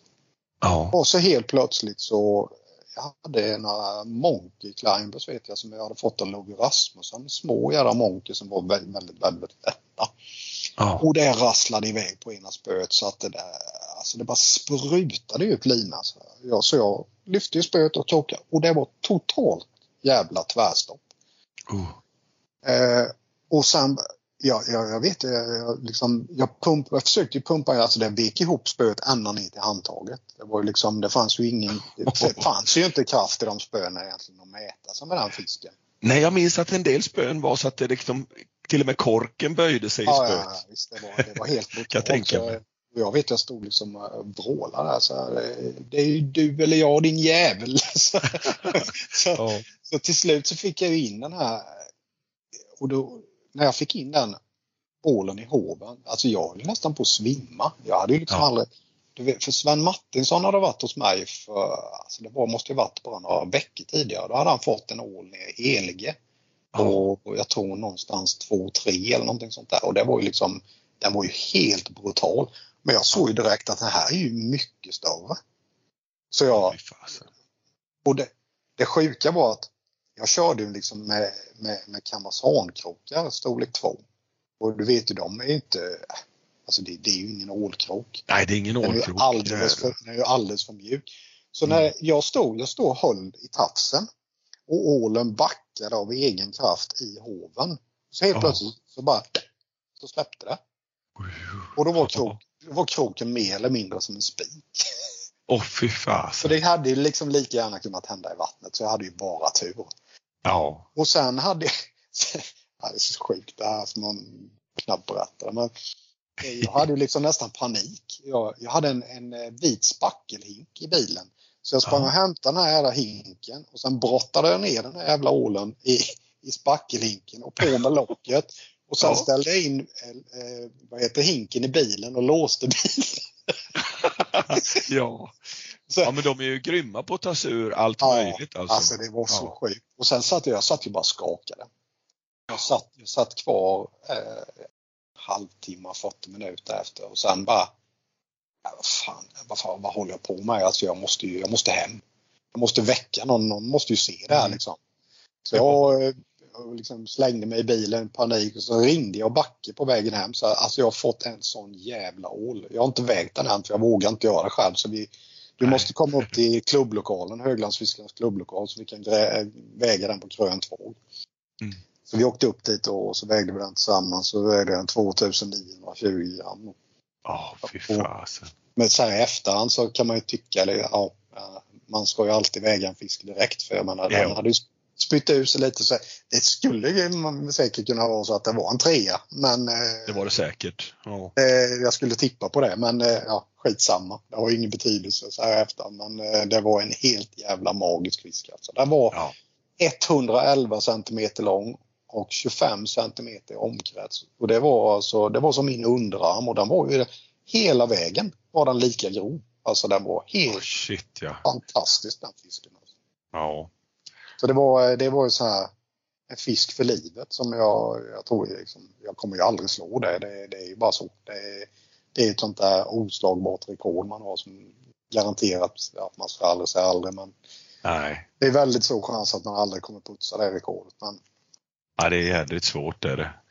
Men det är ju sån där bilden, bilden har ju jag utav dig också när jag tänker på dig och funderar, ja, Niklas Graber får alltid upp den där bilden på dig i ålen när du Ja, sitter och håller den där. ser helt grotesk ut. Jag håller ju fram den lite med så den ser helt abnorm ut. Men sen fick jag, sen var jag där någon gång emellan och sen var jag där, eh, jag tror det var i slutet av juni igen och då fick jag ytterligare en på 2340. Uff, ja, Eh, det också fiskar en alltså. Helt fantastisk fisk. Och Mm. sen efter det så har jag faktiskt aldrig fått någon mer ål i Emåns vattensystem. Så det var ju liksom nej. de tre första passen producerade två fiskar. Sen har jag Ja. varit med. Där kompisar som har, eh, jag hade en kompis som fiskade en del då 92 var det en Fredrik Gustafsson som var med i klubben. Han fick någon på 2530 på, Mm. ett, an- på ett annat ställe då. Och sen min eh, arbetskamrat Bengt-Åke Alfredsson. Han Ja. fick eh, en på 1980. Det var de fyra fiskarna som Ja. vi fick. Men sen, sen var jag med om en helt sjuk händelse. Ja. Det här var nog något år senare. Eh, Då satt vi på ett annat ställe eh, vid en dämme. Ja. Och eh, det var en sån här, du vet, man, här, man känner liksom det luktar nästan ål i luften, en sån här magisk septembernatt. Mm. Liksom är liksom fuktigt i luften, ändå varmt och man bara känner, nej, händer det inte någonting ikväll så kommer det aldrig hända något. Nej, just det. Då fick han en på 1 och 7. Eh, hyfsat tidigt på kvällen. Och sen, ja, klart, vi, grejen är den att vi, vi fiskade ju aldrig länge. Vi fiskade inga helnätter så här, utan vi brukade vara där så att vi började fiska vid halv nio och sen fiskade vi till ett, halv två ungefär. Och så ja, ja. Man kunde åka och jobba dagen efter utan att liksom vara halvdöd på jobbet. Men eh, klockan var nog någonstans vid strax innan ett eller någonting så stack det iväg på. Han hade lånat ihop lite grejer så det var inga bra, bra prylar han hade men han fick mm. ett hugg och när han krokade var det liksom ungefär som när jag fick min. Det var totalt tvärstopp. och han började pumpa in den här ålen och jag ställer mig nere vid eh, strandlinjen och ska liksom vara med med hoven. Och jag står ju och lyser ut med pannlampan ut över vattnet. Mm. Och upp kommer alltså någonting som jag aldrig har skådat. Alltså, det var en det var ett sånt jävla monster. Och den låg liksom och piskade i ytan som ålen kan göra, liksom försöker ja. backa och så här. Och så när den är, vad kan den ha varit, 10 meter från hoven eller någonting sånt. Ja. Då, går, då går hans lina av. Nej gud, ja. Och, och liksom den, man, man, liksom, man kunde knappt andas. Och han hade ju inte sett den på samma sätt som jag gjorde för jag, han stod liksom bara och försökte pumpa och, och liksom koncentrera sig på det. Men jag ja. stod ju där och tittade på den här fisken som låg i ytan. Ja. Och jag, jag har liksom den, den sinnesbilden har jag fortfarande kvar på, på hornhinnan. Alltså den sitter ja, där för evigt. För jag kan säga, den var betydligt större än den jag fick. Ja, betydligt större. Jag skulle tippa på att den, det skulle kunna ha varit ett svenskt rekord. Ja. Så stor var den. Och vad sa du till honom? Så, ah, det var en brax. vi, vi satt faktiskt helt tysta i säkert 40 minuter utan ett enda ord till varandra. Nej. Vi liksom var bara totalt jävla knäckta. Ja, jag fattar. Och sen, jag, sen malde jag ju på det här, jävla vattensystemet i många år. Alltså jag försökte mm. liksom köra på. Jag tänkte att jag måste ju kunna plocka några ålar till. Och det matade på pass efter pass efter pass efter pass. Så att jag efter ja. jag fick den sista ålen, nu är det några år sedan jag var där. Ja. Det är någon tre, fyra, fem år sedan kanske som jag var där sist. Ja, du har hållit på så länge ändå? Ja, men sen hade jag uppehåll så att det, men det kunde ju gått liksom så här fem ja. år emellan och så testar man ett par pass igen. Så här. Men, ja. men eh, ja, jag vet, jag kom upp till, när jag kom upp till 100 blankpass i rad så hade jag med mig en raket och sköt av klockan 12 Okej. Okay. Så jag tänkte att fan, det, det är värt någonting det här. Man ja, det är det. suttit där hundra gånger. Så att jag, jag, skrev, jag har ju faktiskt fått dagbok på det där. Så att 114 blankpass har jag haft efter jag fick ja, den sista ja. Så att, eh, men nu känner jag nästan att jag har faktiskt gett upp. jag, ja, ja. Jag, tror, jag tror inte jag orkar längre. Det är bara att skriva en bok om, om alltihopa, 100 nätter. Ja, alltså det var, var helt, helt sjukt. Sen har jag ju fiskat lite ål i andra vatten efter det. Och jag har kört, jag, menar, jag har ju hyfsat nära till Landsjön. Eh, mm. Så ja. det, jag menar, det, men sen något, Men det är inte samma va? Nej, alltså jag, Nej. jag helt ärligt Palle, det är inte ålfiske för mig. Alltså man, Nej, man, för det första heller. finns det inte många platser att sitta på. Eh, jag, jag har egentligen bara suttit där den här badplatsen och så vid fotbollsplanen där. Men då tar du dina grejer liksom och så skickar du allt vad du orkar, liksom typ så 70 meter ut eller någonting och så är det 7-8 meter djupt där ute. Ja, och sen helt plötsligt så bara piper det iväg. Eh, och, alltså på något sätt, det är inte ålfiske för mig. Det känns skitkonstigt är det. Jag hade skitbra fiske, jag tror det var 20, kan det ha varit, det måste det är några år sedan nu, 2018 kanske. Mm. Jag fiskade sju pass och fick 15 ålar eller någonting och största vägde 2020. Ja. Men, men sen har jag inte varit där för jag känner att det, det, det passar inte mig. Det är inte ålfiske för mig. Nej.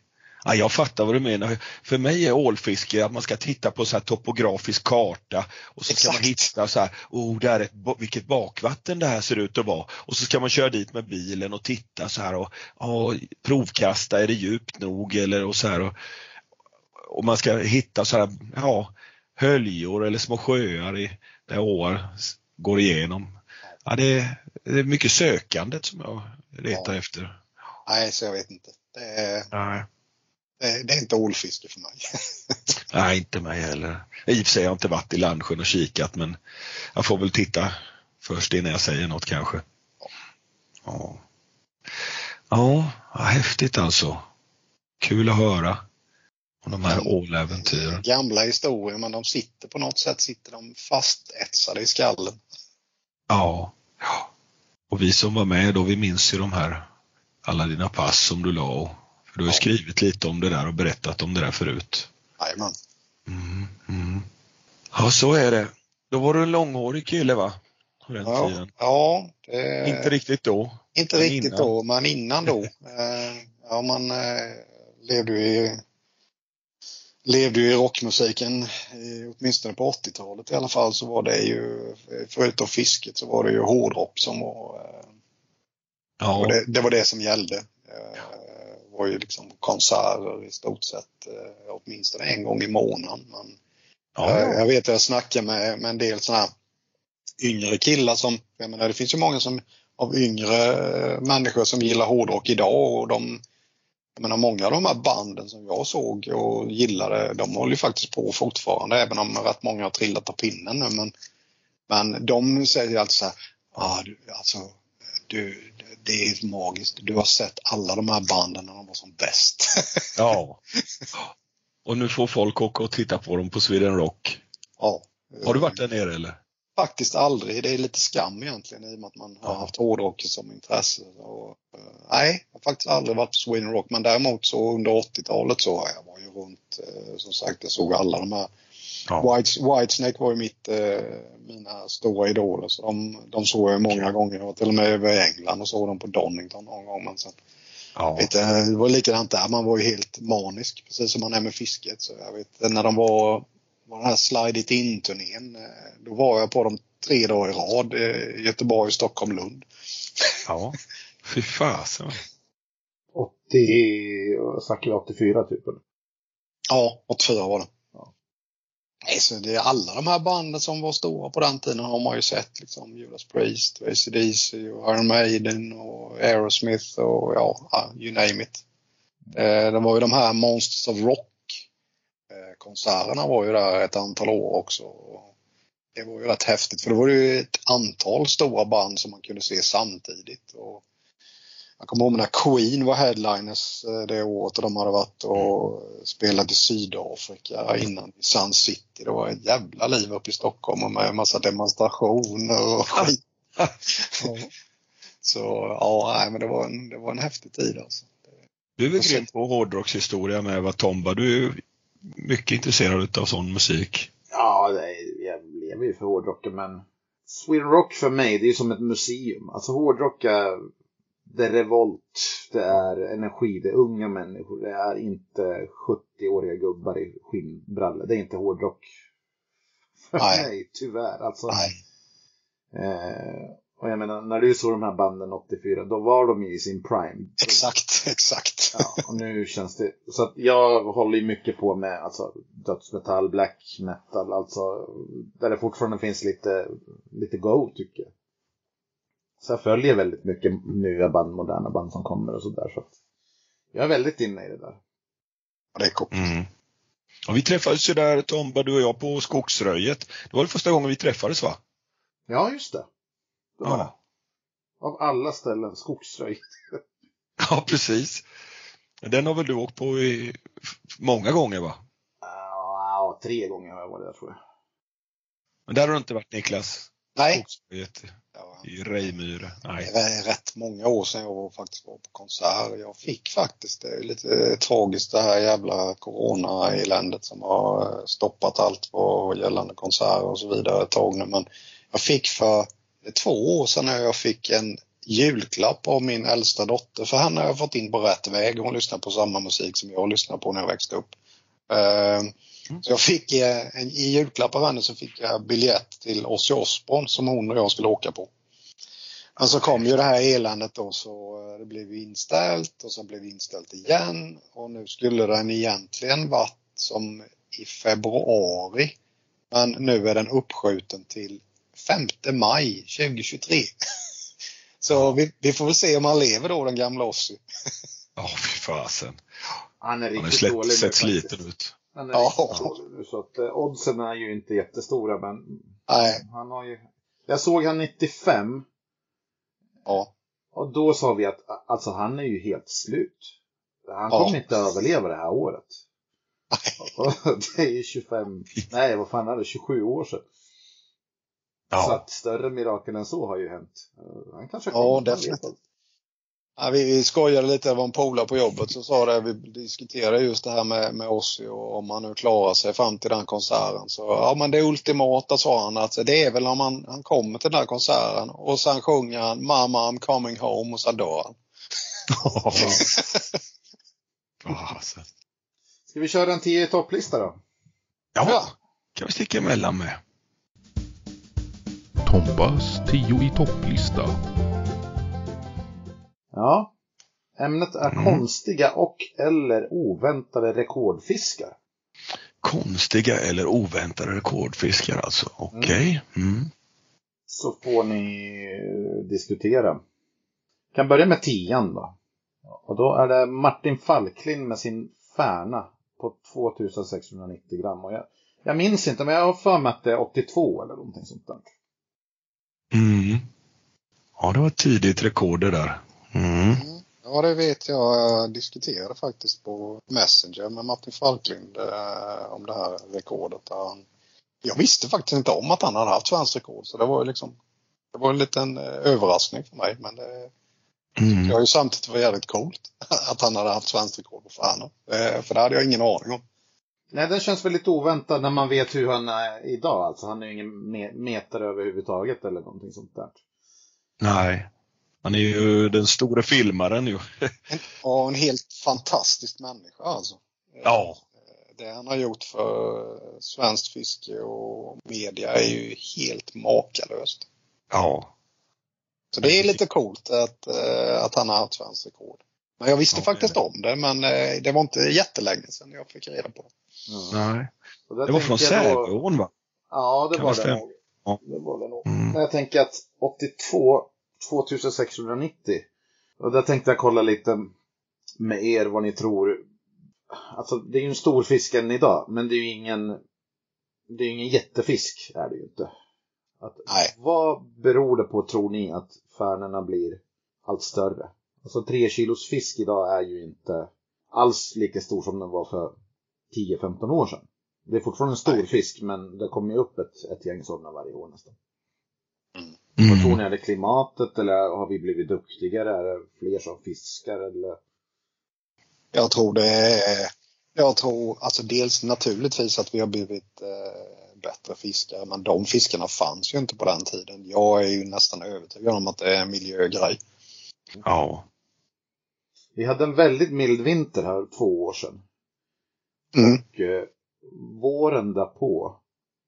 För jag fiskar mycket i Hedströmmen.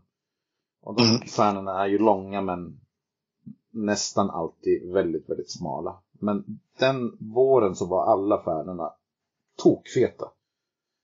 Och Mm. vägde 2-3 hektar mer än vad de vanligt skulle göra. Så att Och sa du det var en varm vinter då? ja? det var en varm riktigt varm vinter. Så att där ser man bara att, att vad en varm vinter kan göra. Så att om, om hela klimatet blir varmare så borde ju den ha lite samma effekt också kan jag tänka mig.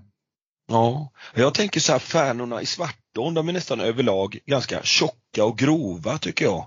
Ja, Eller feta, fläskiga så här. Men det ser man inte riktigt så mycket i Emån utan det är lite längre fiskar, grova ryggar och sådär. Ja, det har ju alla färnor i sig men. Eh, tittar, tittar du på näringsvärdet om, man, om du jämför Emån och Svartån Ja. så är det ju liksom något helt annat. Jag menar det är jordbruksmark runt omkring och jag menar Emån är ju en skogså. Det är Ja. alls den näringstillförseln som Sen tror jag faktiskt en stor faktor som man kan ta också. För jag menar om du backar bandet till 82 mm. så visst det fanns ju naturligtvis vanliga kräftor men, men signalkräftans eh, införelse och explosion har säkert Mm. också gjort att mycket fisk har tagit tillvara på den Det tror jag med. de, delen av kosten. Eh, För jag menar, de, de moffar ju i sig kräftor alltså. Och så mängden kräftor idag är ju helt makalöst på sina ställen alltså. Det är klart Mm. att de tjänar på det. Det där har vi pratat lite om att eh, från kräftor, man brukar ju säga så om man ska banta eller någonting. Att, ät kräftor, för det kan du äta hur mycket som helst för det innehåller Ja. typ ingenting. Men skulle då fiskarna få, alltså jag tänker att om man får motsvarande mängd småfisk, Mm. 100 gram kräfta kontra 100 gram småfisk, så borde ju småfisken ge en mycket bättre tillväxt. Ja. Ja, Eller- faktiskt. Eller skiljer sig det där på något vis? Ingen aning. Men visst, det, som Niklas sa förut fanns ju inte lika mycket kräftor. Då fanns ju småfisk, men nu finns det ju både och. Så nu Ja. kan de äta, Mm. bo- då har de dubbelt med föda.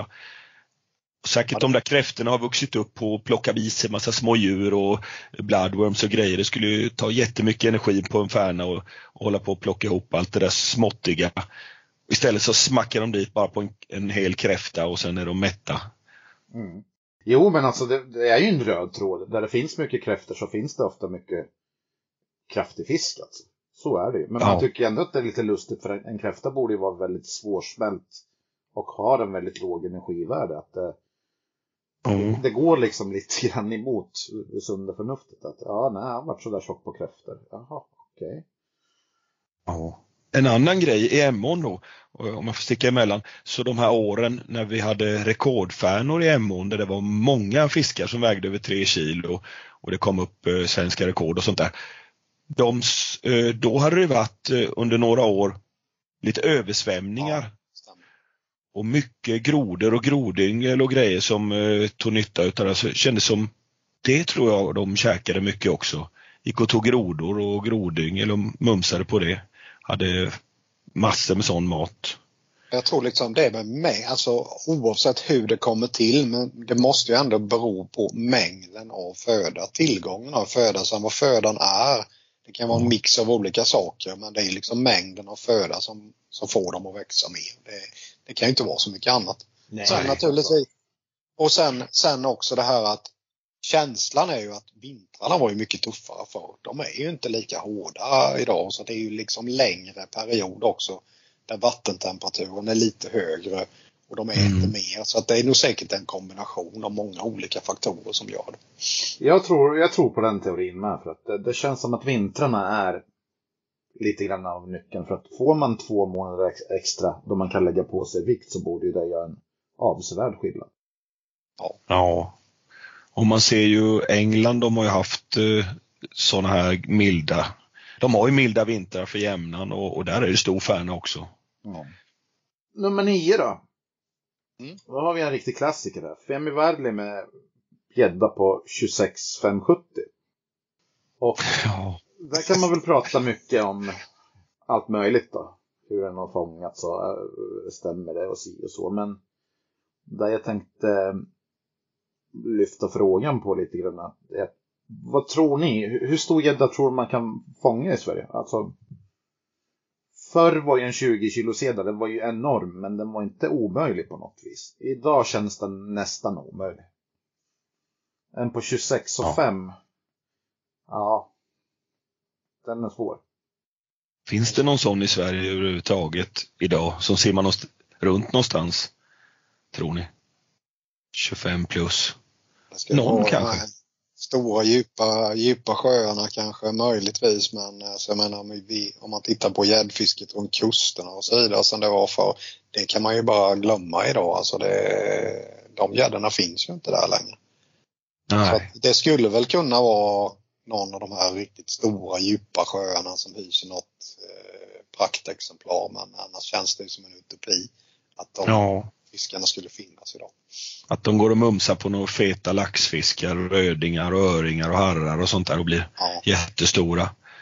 Eller kanske om det skulle vara i anslutning till någon fisk, fiskodling eller så här Ja. också kanske. exakt. Det läcker lite, ja, smiter lite fisk och sådär då och då. Gäddfiske idag är ju, ja alltså det är ju det är så stort och det är ju så väldigt inriktat. Det är ju dels beten, alltså teknik, allt går framåt. Och sen har du ju loden och folk trailar båtar och, och si och så. Så att hade vi haft det här fisket på 80-talet då hade det varit faktiskt rätt så intressant att veta vad, vad man kunde ha fått. För det var nog många gäddor på 70-80-talet som gick ofångade. Och Säkert. nästa, nummer åtta, det är ju då gösen som vi har nämnt här redan. Leif Ivarssons. Mm. 12 kilo 530 gram från 2014 svenskt rekord. Och där är jag liksom inne på att det här måste vara en av de svagaste rekorden vi har i Sverige tycker jag.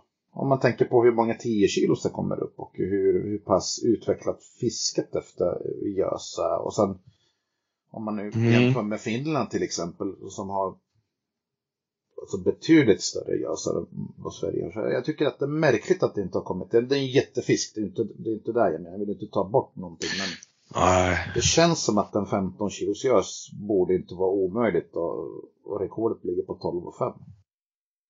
Nej, med så många stora, stora gösar som det fångas varje år så borde det komma någon riktig sån här dunderfisk som, som, som de får i Finland till exempel. Men jag vet inte, Leifs eh, fisk där, det har dålig, dålig koll på den. Vad, vad det togs den på för metod? Ja, det var ju på uh, vertikalfiske. Ja, det var det ja. Ja, det är ju den metoden då i alla fall. Ja. Ja.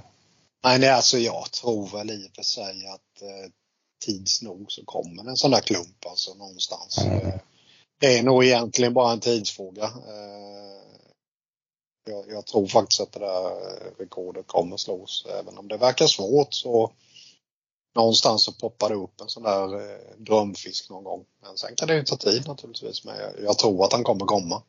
Ja. Jag, tippar på gösen att det ska slås varje år. Ja, Ja. Men, men alltså 2014, den fyller ju 10 år snart så att det är ju det är lite märkligt för om man tänker på Färnan lite så här klimat och andra saker, grumliga vatten och sånt där. Allt det här spelar ju gösen lite in i, i händerna. ja, det gör det. absolut.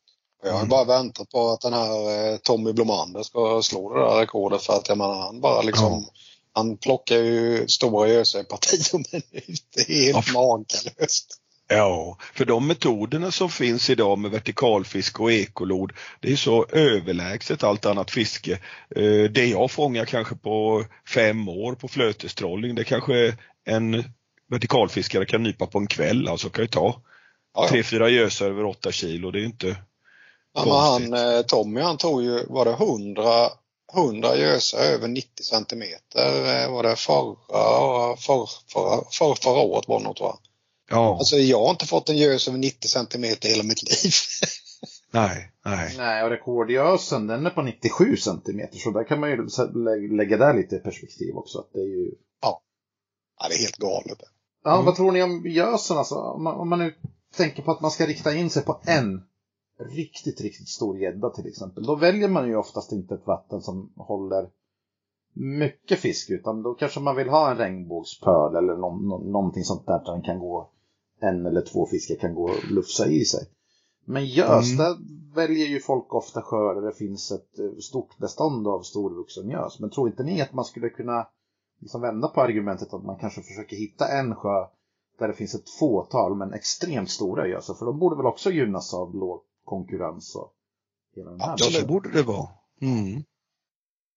Nej, det är, det är helt sant. Hittar man en sån sjö, liksom ändå god tillväxt på föda och där gösbeståndet inte är så stort så kan det ju säkert hysa enorma exemplar.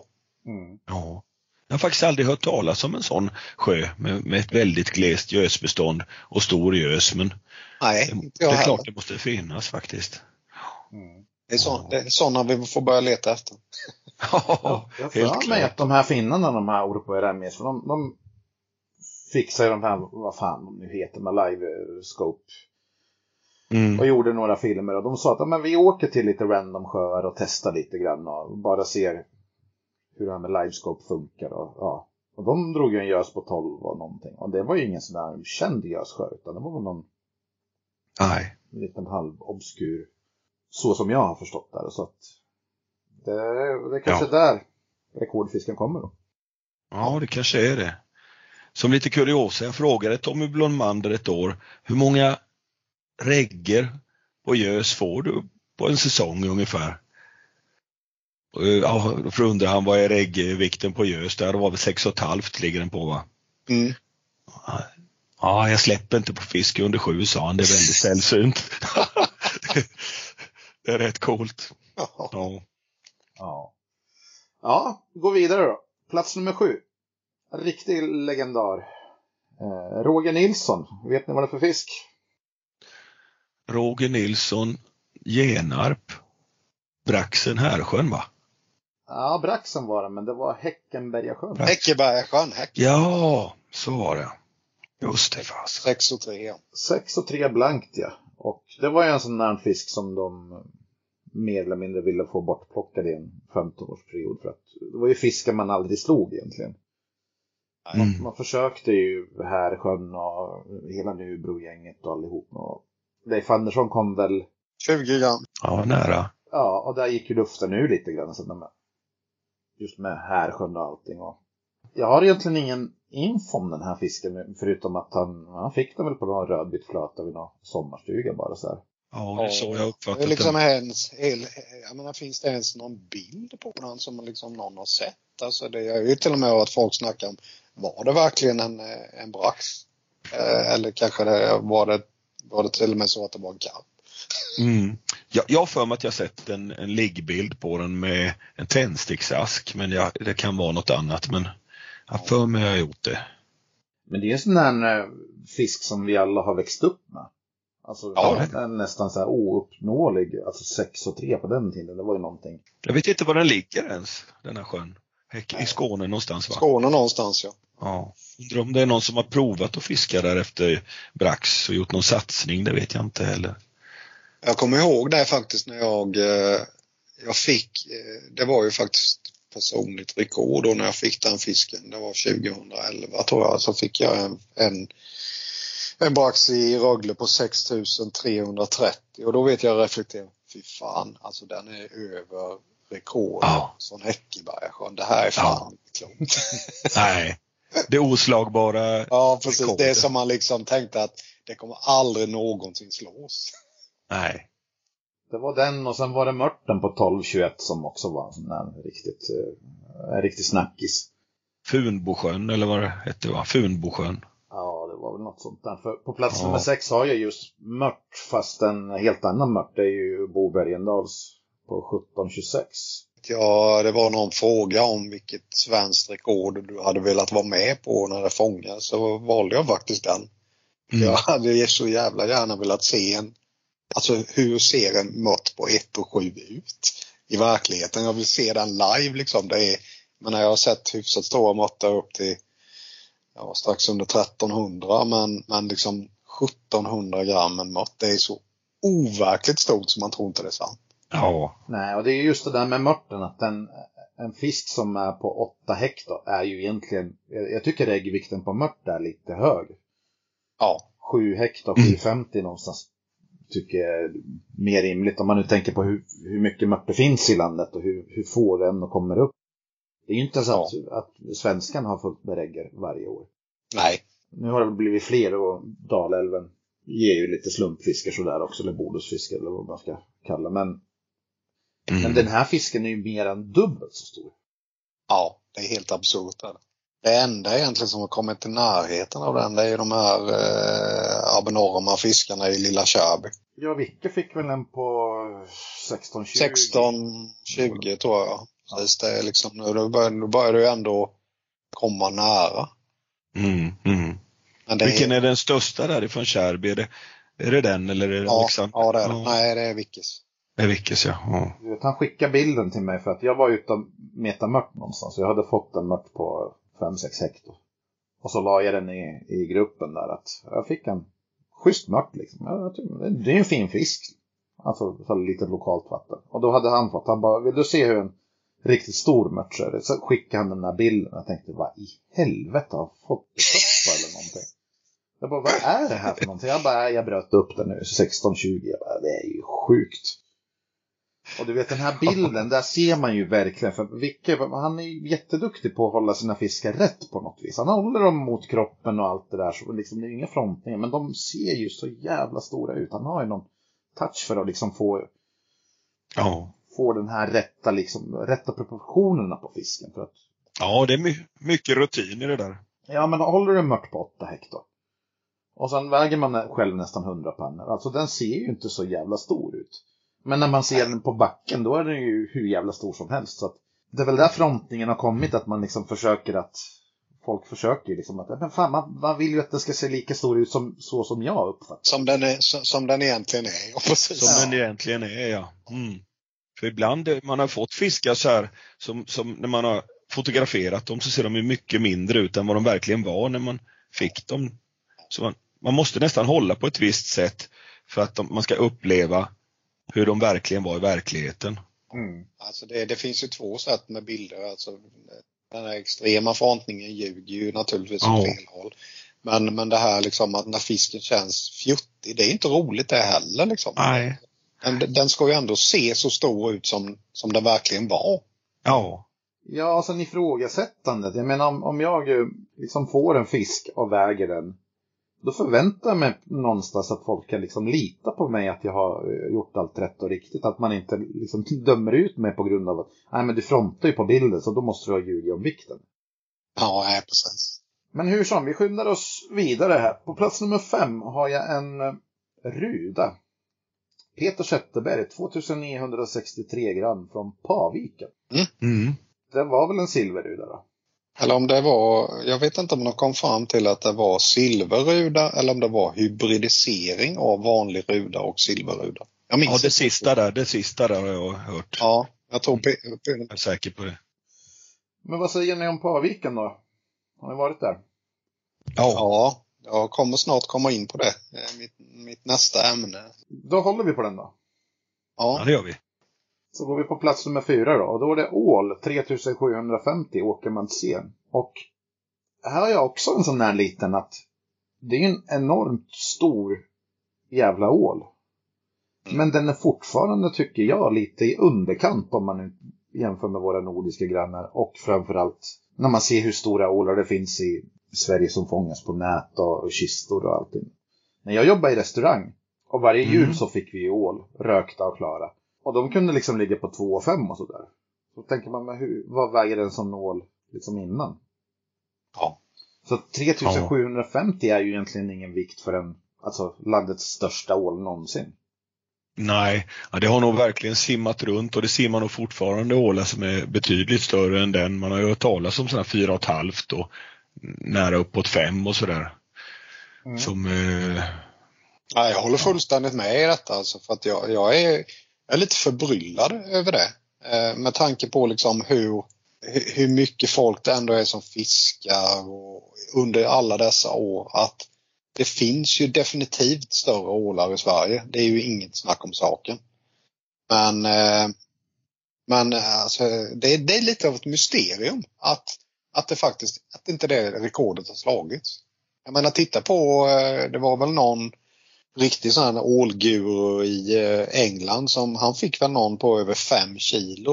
Jag tror om inte den vägde över 5 kilo förra året. Jag menar, jag är helt övertygad om de simmar ju här också, men varför får ingen eh, den typen av ålar? Det är jättekonstigt. Mätte du din ål som du fick den här stora? Ja, de var 111. Mm. För jag har en bild på en fin, finsk ål på 4 och 2. Mm. Och den är på 120. Ja. Ja, det är klart 9 centimeter är väl mycket alltså när man kommer upp i de längderna. Men definitivt så finns det ju fortfarande större ålar än 3750. Det kan vi vara eh, synnerligen överens om att det är. Det gäller bara att hitta dem. Mm. Ja, för det är, det är alltid lite kontroversiellt att säga liksom att men det är väl ingen stor fisk. Ja, men dra en större. Absolut, jag vill inte ta bort någonting, men, men just det här att ål är ju ändå en fisk som man ser i handeln och liksom bilder och ålkistor och ja, allting. Att man tycker att Jag vet jag har varit inne på den teorin någon gång, liksom just det här med, med olika fiskar som, som flyger lite under radarn. Som folk inte ens vet om att de finns. Och det är, alltså ålen är ju ett sånt typexempel på det. Rudan är ett annat exempel. mm. Det finns så säkert mängder av vatten i Sverige som det finns både ruda och ål, men ingen har en aning om att de finns där. nej, ja, jag, jag håller med. Fullständigt. Ja, ni vet ju bara när ni åker till Ursjön, om ni har kollat liksom kartor eller kört runt, alltså hur många pölar det finns bara där i närheten och de flesta innehåller väl ruda. Men Säkert. Mm. vem tar sjön bredvid? Nej, exakt. Nej. Nej, det hämmar ju att det finns en bra sjö. Då eh, Ja. testar man ju inte runt omkring Nej. när den är bäst i Sverige. Mm. Så på bronsplats här då. Insjööring 17 blankt. Sterling, vad heter han? Sterling eller någonting. 91 Storsjö. Gällivare. Den Ja. känns... Den känns omöjlig. Alltså här har vi verkligen en, en rak motsats till ålen. Då. Ja. Det känns eh, värre än Häckebergabraxen kändes eh, på den tiden. Ja. Det känns ju som ett rekord som aldrig kommer slås. Vil- vilket år är det ifrån? Har du det där? Det är 91. Bilden ser ut att, de, att den är från 1891. Men jag kommer ihåg när den Ja, jag har för mig det. Ja. Ja. när den där kom. För att jag kommer inte ihåg riktigt vart rekordet låg. Men den kanske har legat på, men säg 12 kilo eller 11 eller någonting sånt där. Och sen kommer Ja. den på 17. Fast den lite, alltså, ja, 17 blankt. Ja. Eh, väcker vi, alltså, ja. Bästman. Mm. Men det är oavsett vilket så är det ju liksom, man ser ju ändå på bilden att den är en helt abnorm fisk. ja, Ja. riktigt stor. Mm. Nej, den är, det är nog ett av våra absolut mest svårslagna rekord. Ja, det skulle jag säga. att Den, den där känns omöjlig. På plats nummer två, här har jag också en liten vinkling. Här har vi faktiskt gäddor på 28, 3, 25, 22,5 och en på 19 kilo. Då är ju den klassiska gubben Jürgen Nötzli från Schweiz var han ifrån. Just det. Ja, just det. Det var där de planterade in i en grusgrop va? och han Mm. fiskade upp dem sen va? Yrkesfiskade gäddor. Precis, men alla år som man har läst och hört talas om det här så att ingen ifrågasätter vikterna på fiskarna. För de verkar stämma så. Han har ju liksom stoppat upp vissa av fiskarna och si och så. Mm. Och sen åkte han ju fast för det där. Men ingen verkar ju tänka på att, men hallå, det finns ju en sjö där bevisligen har simmat en gädda på 28, 3, en på 25, en på 22,5. Alltså borde vi inte testa fiska där lite grann? Ja, Mm. Det är sant. Det tycker jag är det mest konstiga med den här historien. Att, att, Ja. att det finns en sjö där som kan producera så här, alltså flera så här stora fiskar. Ja, Ja, då borde det. ju liksom folk luskat reda på det. Var fan har han fått de här gäddorna ifrån? Liksom, vi måste ju dit. Mm. Ja, Nej, de vet väl vilken sjö det var allting, jag tror det. Ja, okej. Yrkesfiskarna som sa att han kom dit och han kallade sig för Mr. Vad fan var det? Fitzel eller någonting sånt där. Och han ville ha stora gäddor levande. Och Då fiskade de upp några Ja. och sålde till honom. Ja, det är ju ett mysterium att inte folk har fiskat det. Ja. ja, ja verkligen. Och sen plats nummer ett då. Abborre 3150, Gary Wickens. Ja, det har stått sig det. Vad konstigt, jag trodde den skulle ligga etta. Eh, det är en slumpfisk. Helt Ja. och hållet. Tagen på en eh, pimpeltävling. Tävling. Jag tror han hade en, Ja. eh, ett PB på typ 5 hektar innan det här eller någonting. Det som är lite lustigt med det här.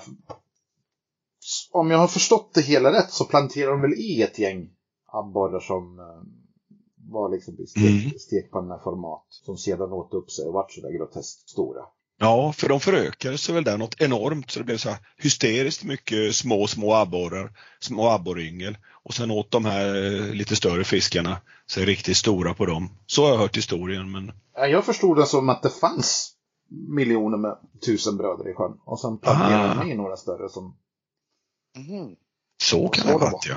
Mhm. Jag, jag är inte säker, det är så jag, jag har uppfattat det där. Men alltså, nu vill inte jag lägga någon smolk i bägaren här heller, men eh, om man skulle göra det idag, ska sådana rekord godkännas som man, där man så att säga leker gud? Jättesvår fråga. Ja. Men om det var så här halvkilos abborrar som de släppte i där. Ja, jag tycker det ska räknas då. Jag tycker det är jättehäftigt att en sån fisk kan sticka iväg och, och väga över tre kilo. Efter ett visst antal år. Det hade varit en annan sak om de hade släppt i sig liksom, alltså, hade abborrarna släppt i, de vägde 2,5 kilo från början liksom. Då Ja. hade man väl kanske tyckt det varit lite halvsuspekt men har de vuxit sig stora från halvkilosformat till att bli liksom för det var ju inte den enda stora abborren som var, för det var väl de här fina biten hette de det var Magnus Ja. Ugander och Ja, ja, ja. De Ja, fick, precis. fick, fick ett gäng stora, det var så här 2,6 och vad. Ja. Jag tror Ugander hade någon på 2,7. Ja. Någonting 2,750 eller något sånt där. Mm. Men om man säger så här, om, om jag släpper i Färna i en, i en pöl, till exempel. Mm.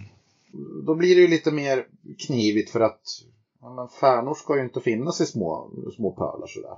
Alltså vad, går, vad, vad ska vi dra gränsen i så fall då? Ja, hur mycket gud får man vara? Ja, men nu fanns det ju abborre i sjön så att då tycker man liksom, ja men abborre som abborre, men kommer det en, fisk eh, som bara lever i strömmande vatten och så hittar man den i en trädgårdsdamm. Ja, nej men den har växt upp här. Ja. Mm. Ja, det, är ett, eh, det är ett klurigt ämne. Mm. Ja, det är det. Jag tycker bara att det är häftigt att det, är så, att det finns så stora fiskar, för de hittar väl en abborre på, vad fan var det, 67 eller 64 centimeter död.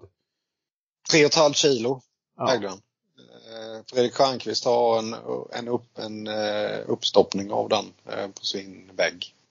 Fy fasen. Den är Ja. helt jävla grotesk. Mm. Men man kan väl säga som så att överhuvudtaget är det ju så att fiskar blir ofta stora när vi leker Gud, när vi gör ingrepp i naturen och ändrar på saker och byter plats på dem och de hittar nya nischer och nya habitat där de kan växa sig stora, hitta, hitta mera mat, ny mat och sådär. Så nästan all fisk som blir stor har vi haft ett ving- finger med i spelet. Ja, men det är nästan omöjligt att få ett rekord på revflax. Om- man nu tänker liksom brudorna i Ursjön har väl säkert gynnats av mäskning och braxarna i, Mm. i, Rögle och, och si och så. Det är väl några få arter som kanske färna, sarv och björkna möjligtvis som inte liksom påverkas. Men, men, men sen är det ju att de arterna har ju inte sådana här extrema rekord. Alltså som om man säger att en färna den ligger på 3 och 6. Men då har du ju ändå fiskar på 3 och 5, 3 och 4 och si och så.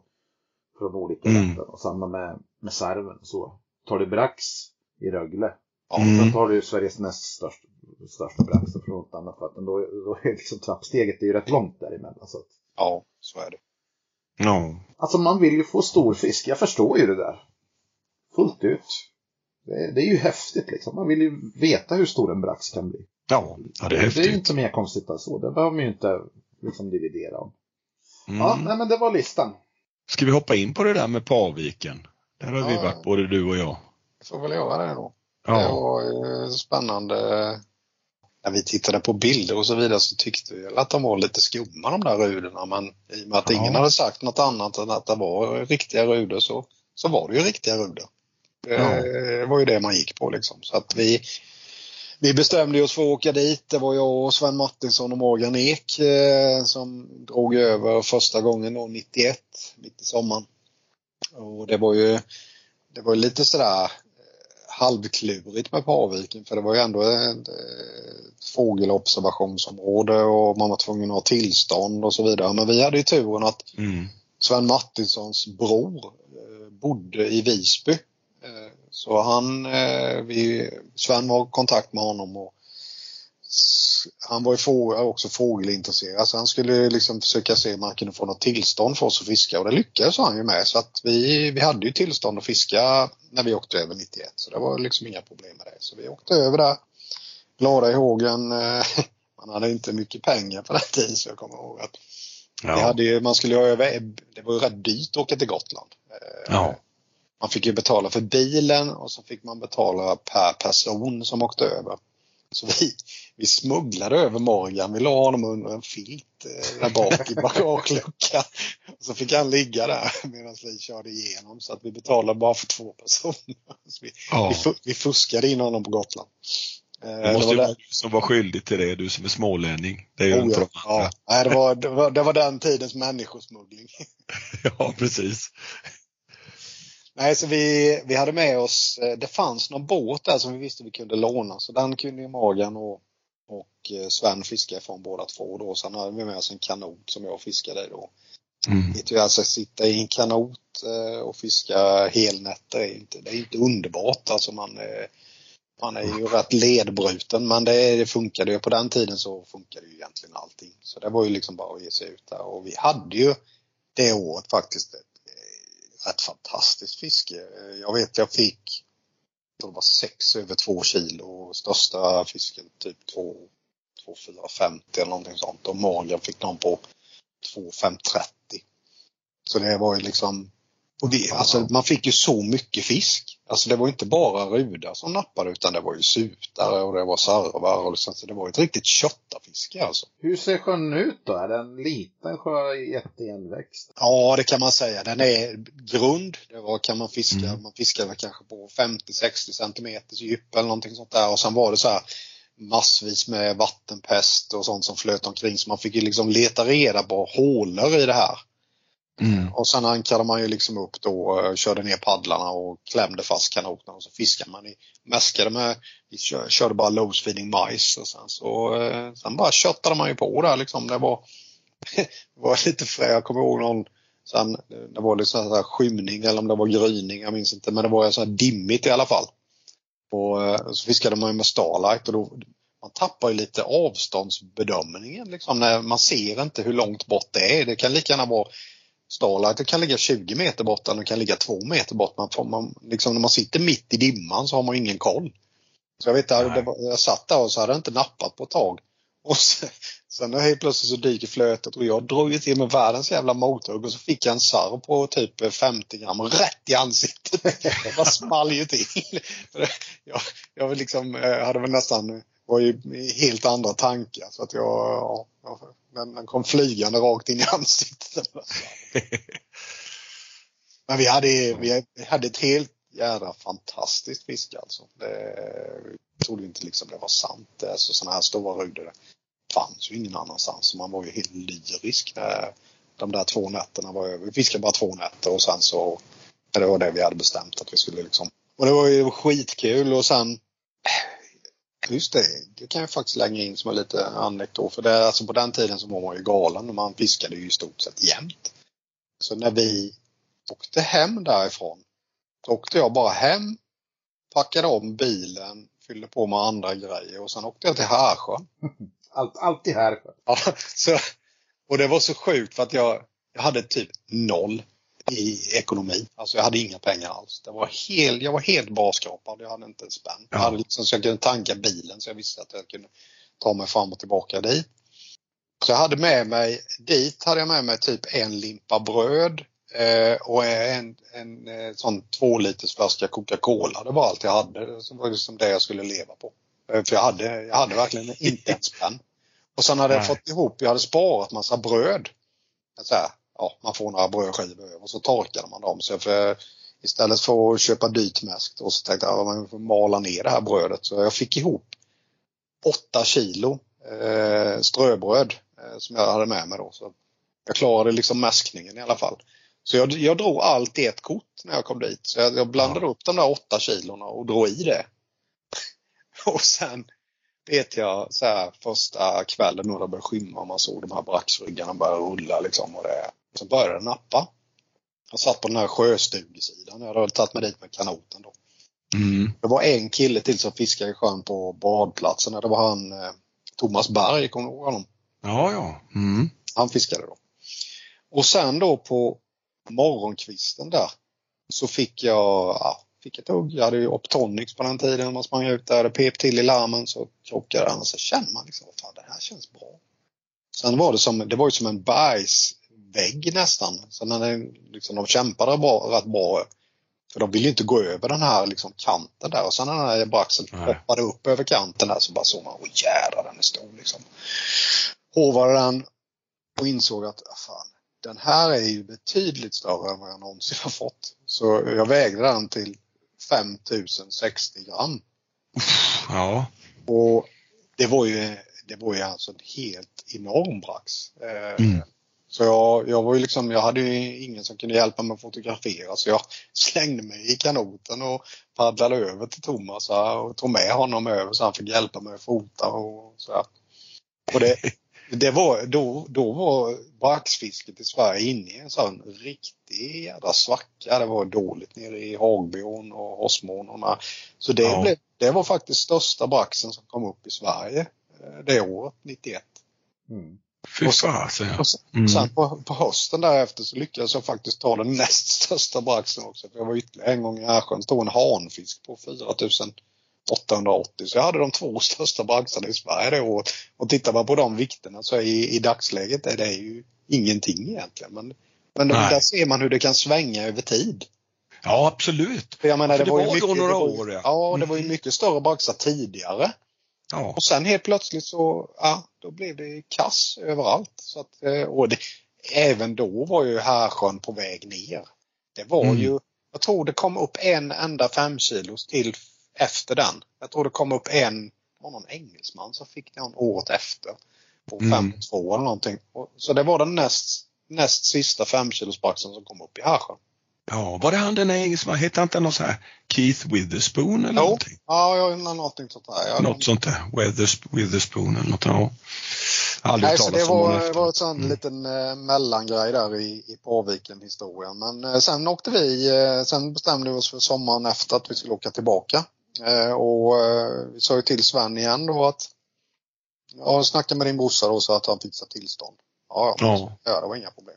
Och Morgan han stoppade ner i bagageluckan igen. Nej, det gjorde vi faktiskt inte. Vi smugglade inte den andra gången. Vi åkte faktiskt över lagligt en gång. Ja, ja, tjänat lite mer pengar där. Ja, exakt. Mm. Så eh, nej, över där glad. Och den här gången då så hade jag, eh, de, de skulle fiska från den här båten igen. Eh, att de var liksom, de var ler och långhamn. Det är klart att de skulle fiska ihop så jag fick ju fixa, Ja. något annat. Så jag, jag hade en liten jävla gummibåt som jag tänkte, ja, men den, den är väl bättre att fiska igenom från kanot då. Så att den tog jag med mig i alla fall.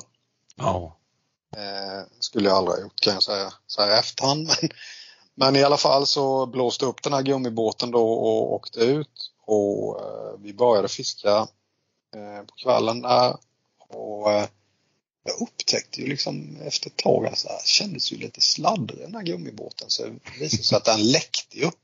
Så, men som Mm. tur var hade jag ju med mig pumpen ut så typ en gång varannan timme så fick jag liksom pumpa.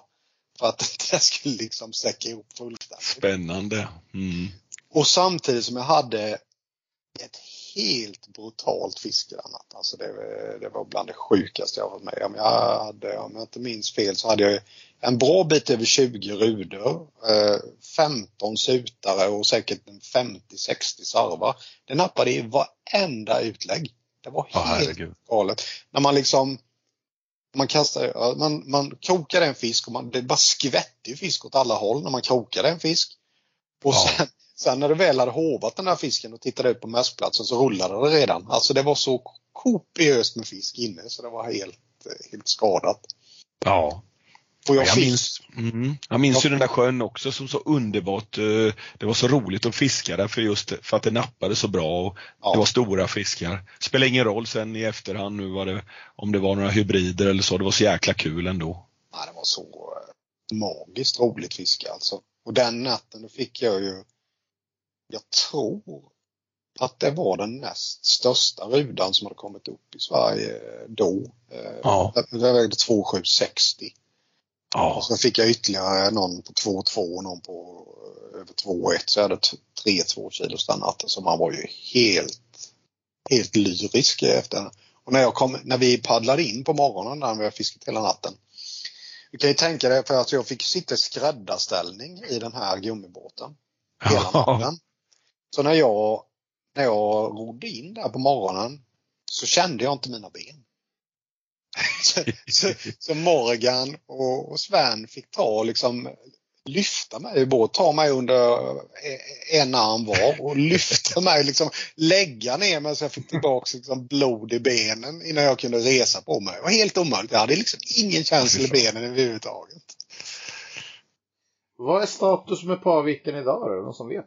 Nej, Ja. jag vet faktiskt inte. Jag, det är fortfarande fiskeförbud där och så vidare. Så att, eh, jag har tänkt många gånger att det hade varit skitkul att åka tillbaks. För jag, alltså jag, jag skiter egentligen i att det inte är äkta ruder. För jag tyckte fisket var så otroligt häftigt.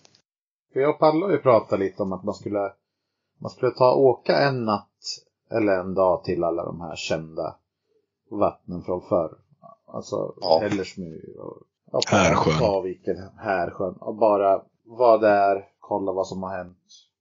Snacka gamla... Filma lite och, Ja, precis. Och skriva en artikel om det där. ja. Så det vore ju, vore det var coolt. Jo, men du vet, folk Ja. åker ju sådär till eh, andra historiska platser. Att, ja, men här har ju Mo- Moses stått eller vad fan som helst och så åker man dit vallfärd. Varför skulle de inte kunna göra det med Härsjön? Det kan ju inte vara så orimlig tanke. Nej, det var, det var tider det. Och sen, eh, ja, vi skulle ju fortsätta fiska. Jag tror, jag kommer inte ihåg om vi skulle fiska två eller tre nätter den gången.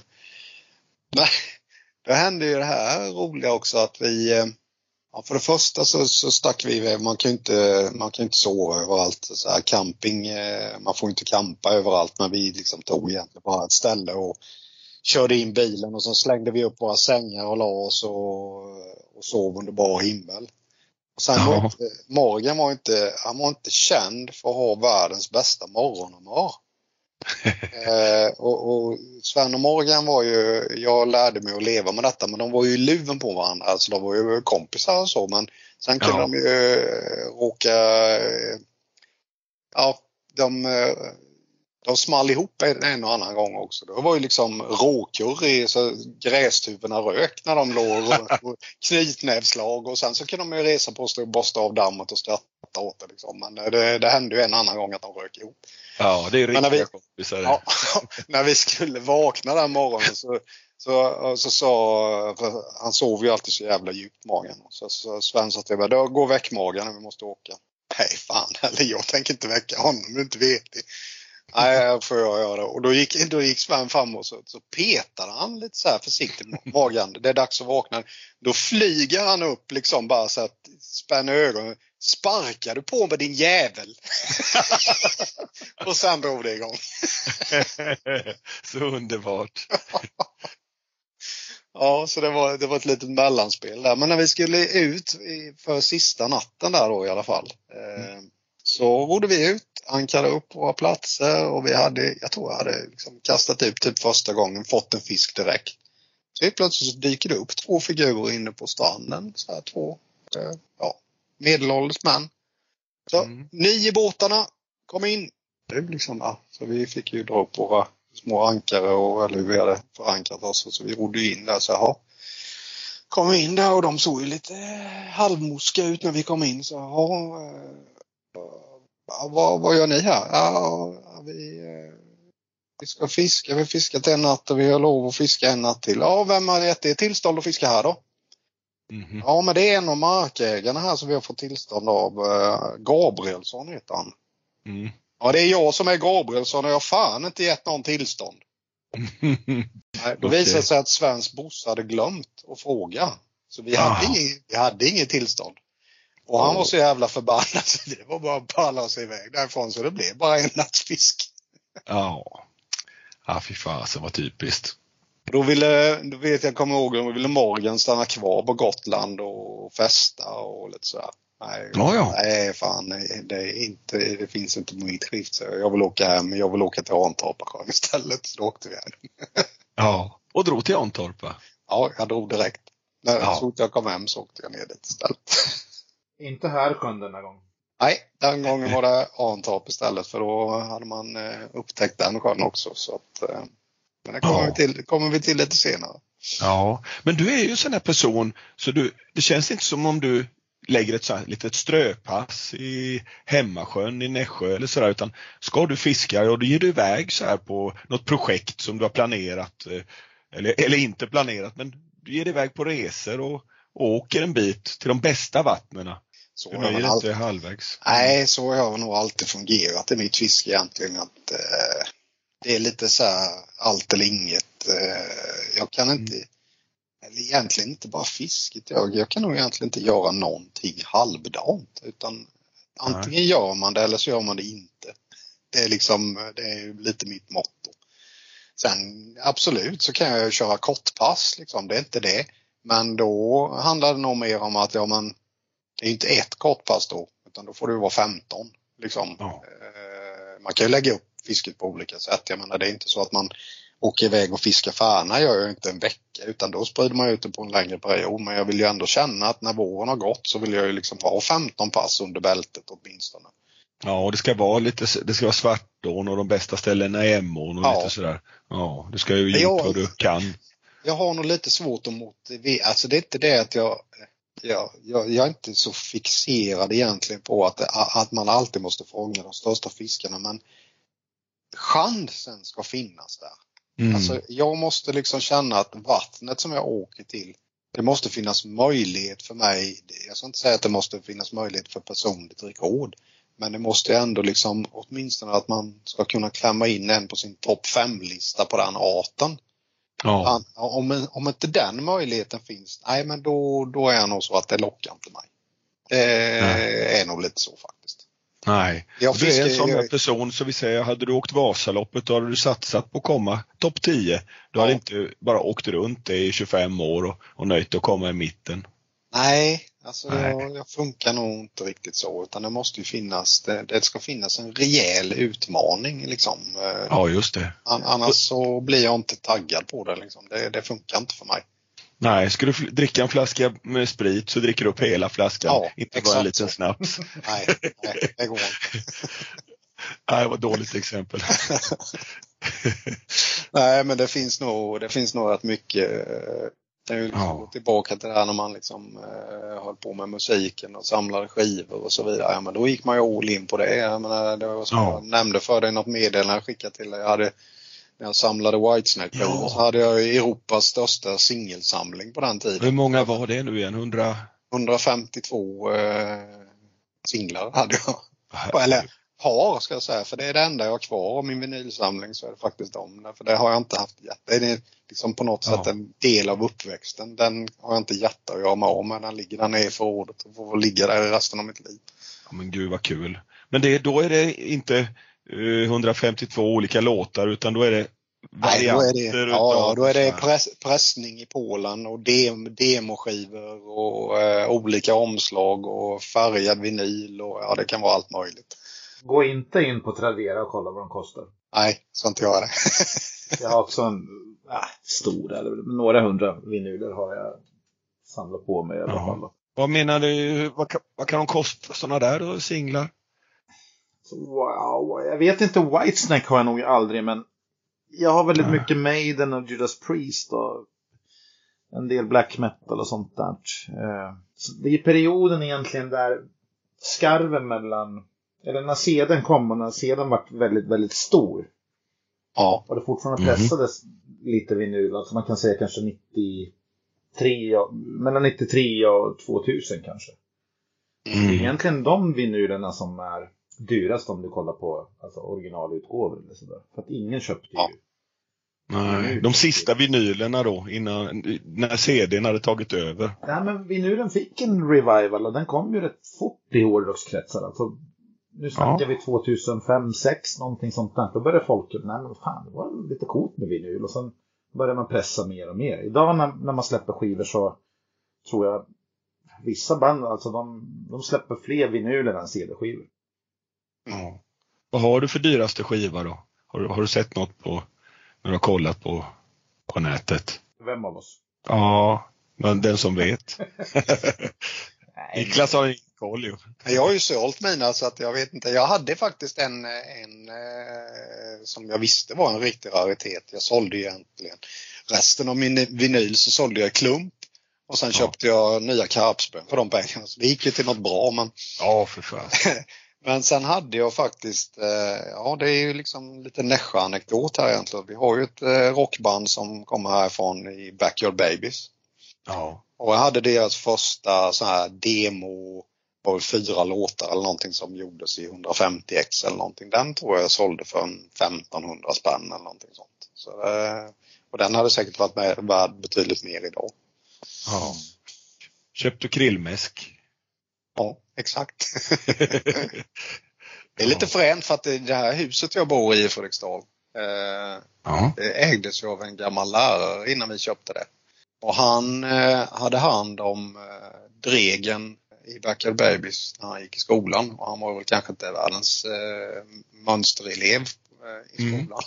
Ja, men han hade hand om de här killarna som hade lite tufft. Eh, bland annat då Dregen och sen var det en kille som hette eh, Daniel Grunditz. Så de fick ett uppdrag av eh, Lars-Åke som han hette som bodde här i huset. Att, eh, de fick eh, uppdraget att graffitimåla en vägg här nere i eh, hobbyrummet. Så he, hela, lo, hela långväggen i mitt hobbyrum där är alltså graffitimålad av Dregen och Daniel Grunditz. Och Dregen vet ni hur det gick för honom. Det gick ju rätt bra. Eh, Daniel Grunditz blev trefaldig mäst, svensk mästare i tatuering och är idag en ganska välkänd konstnär. Så att Även om de där bu buspojkarna som inte eh, klarade skolan så himla bra. Det lyckades ju faktiskt rätt bra för dem i livet ändå. Det är lite fränt. Ja, fy fasen. Solskenshistoria. Ja, så att eh, det är rätt coolt att ha den eh, väggmålningen där nere. Ja, verkligen. Kan, kan, du inte ta en bild? Går det att ta en bild på den? Absolut. Med den i, ja. i, till den här podden på något vis. Det vore kul att Jag se vad vi ta- pratar om. kan ta en eh, på den delen som är på hela, eller liksom mellanväggen där, för den är rätt fräck. Du har lyssnat på del 1 med Niklas Graberg. Självklart kommer det bli en del 2 framöver.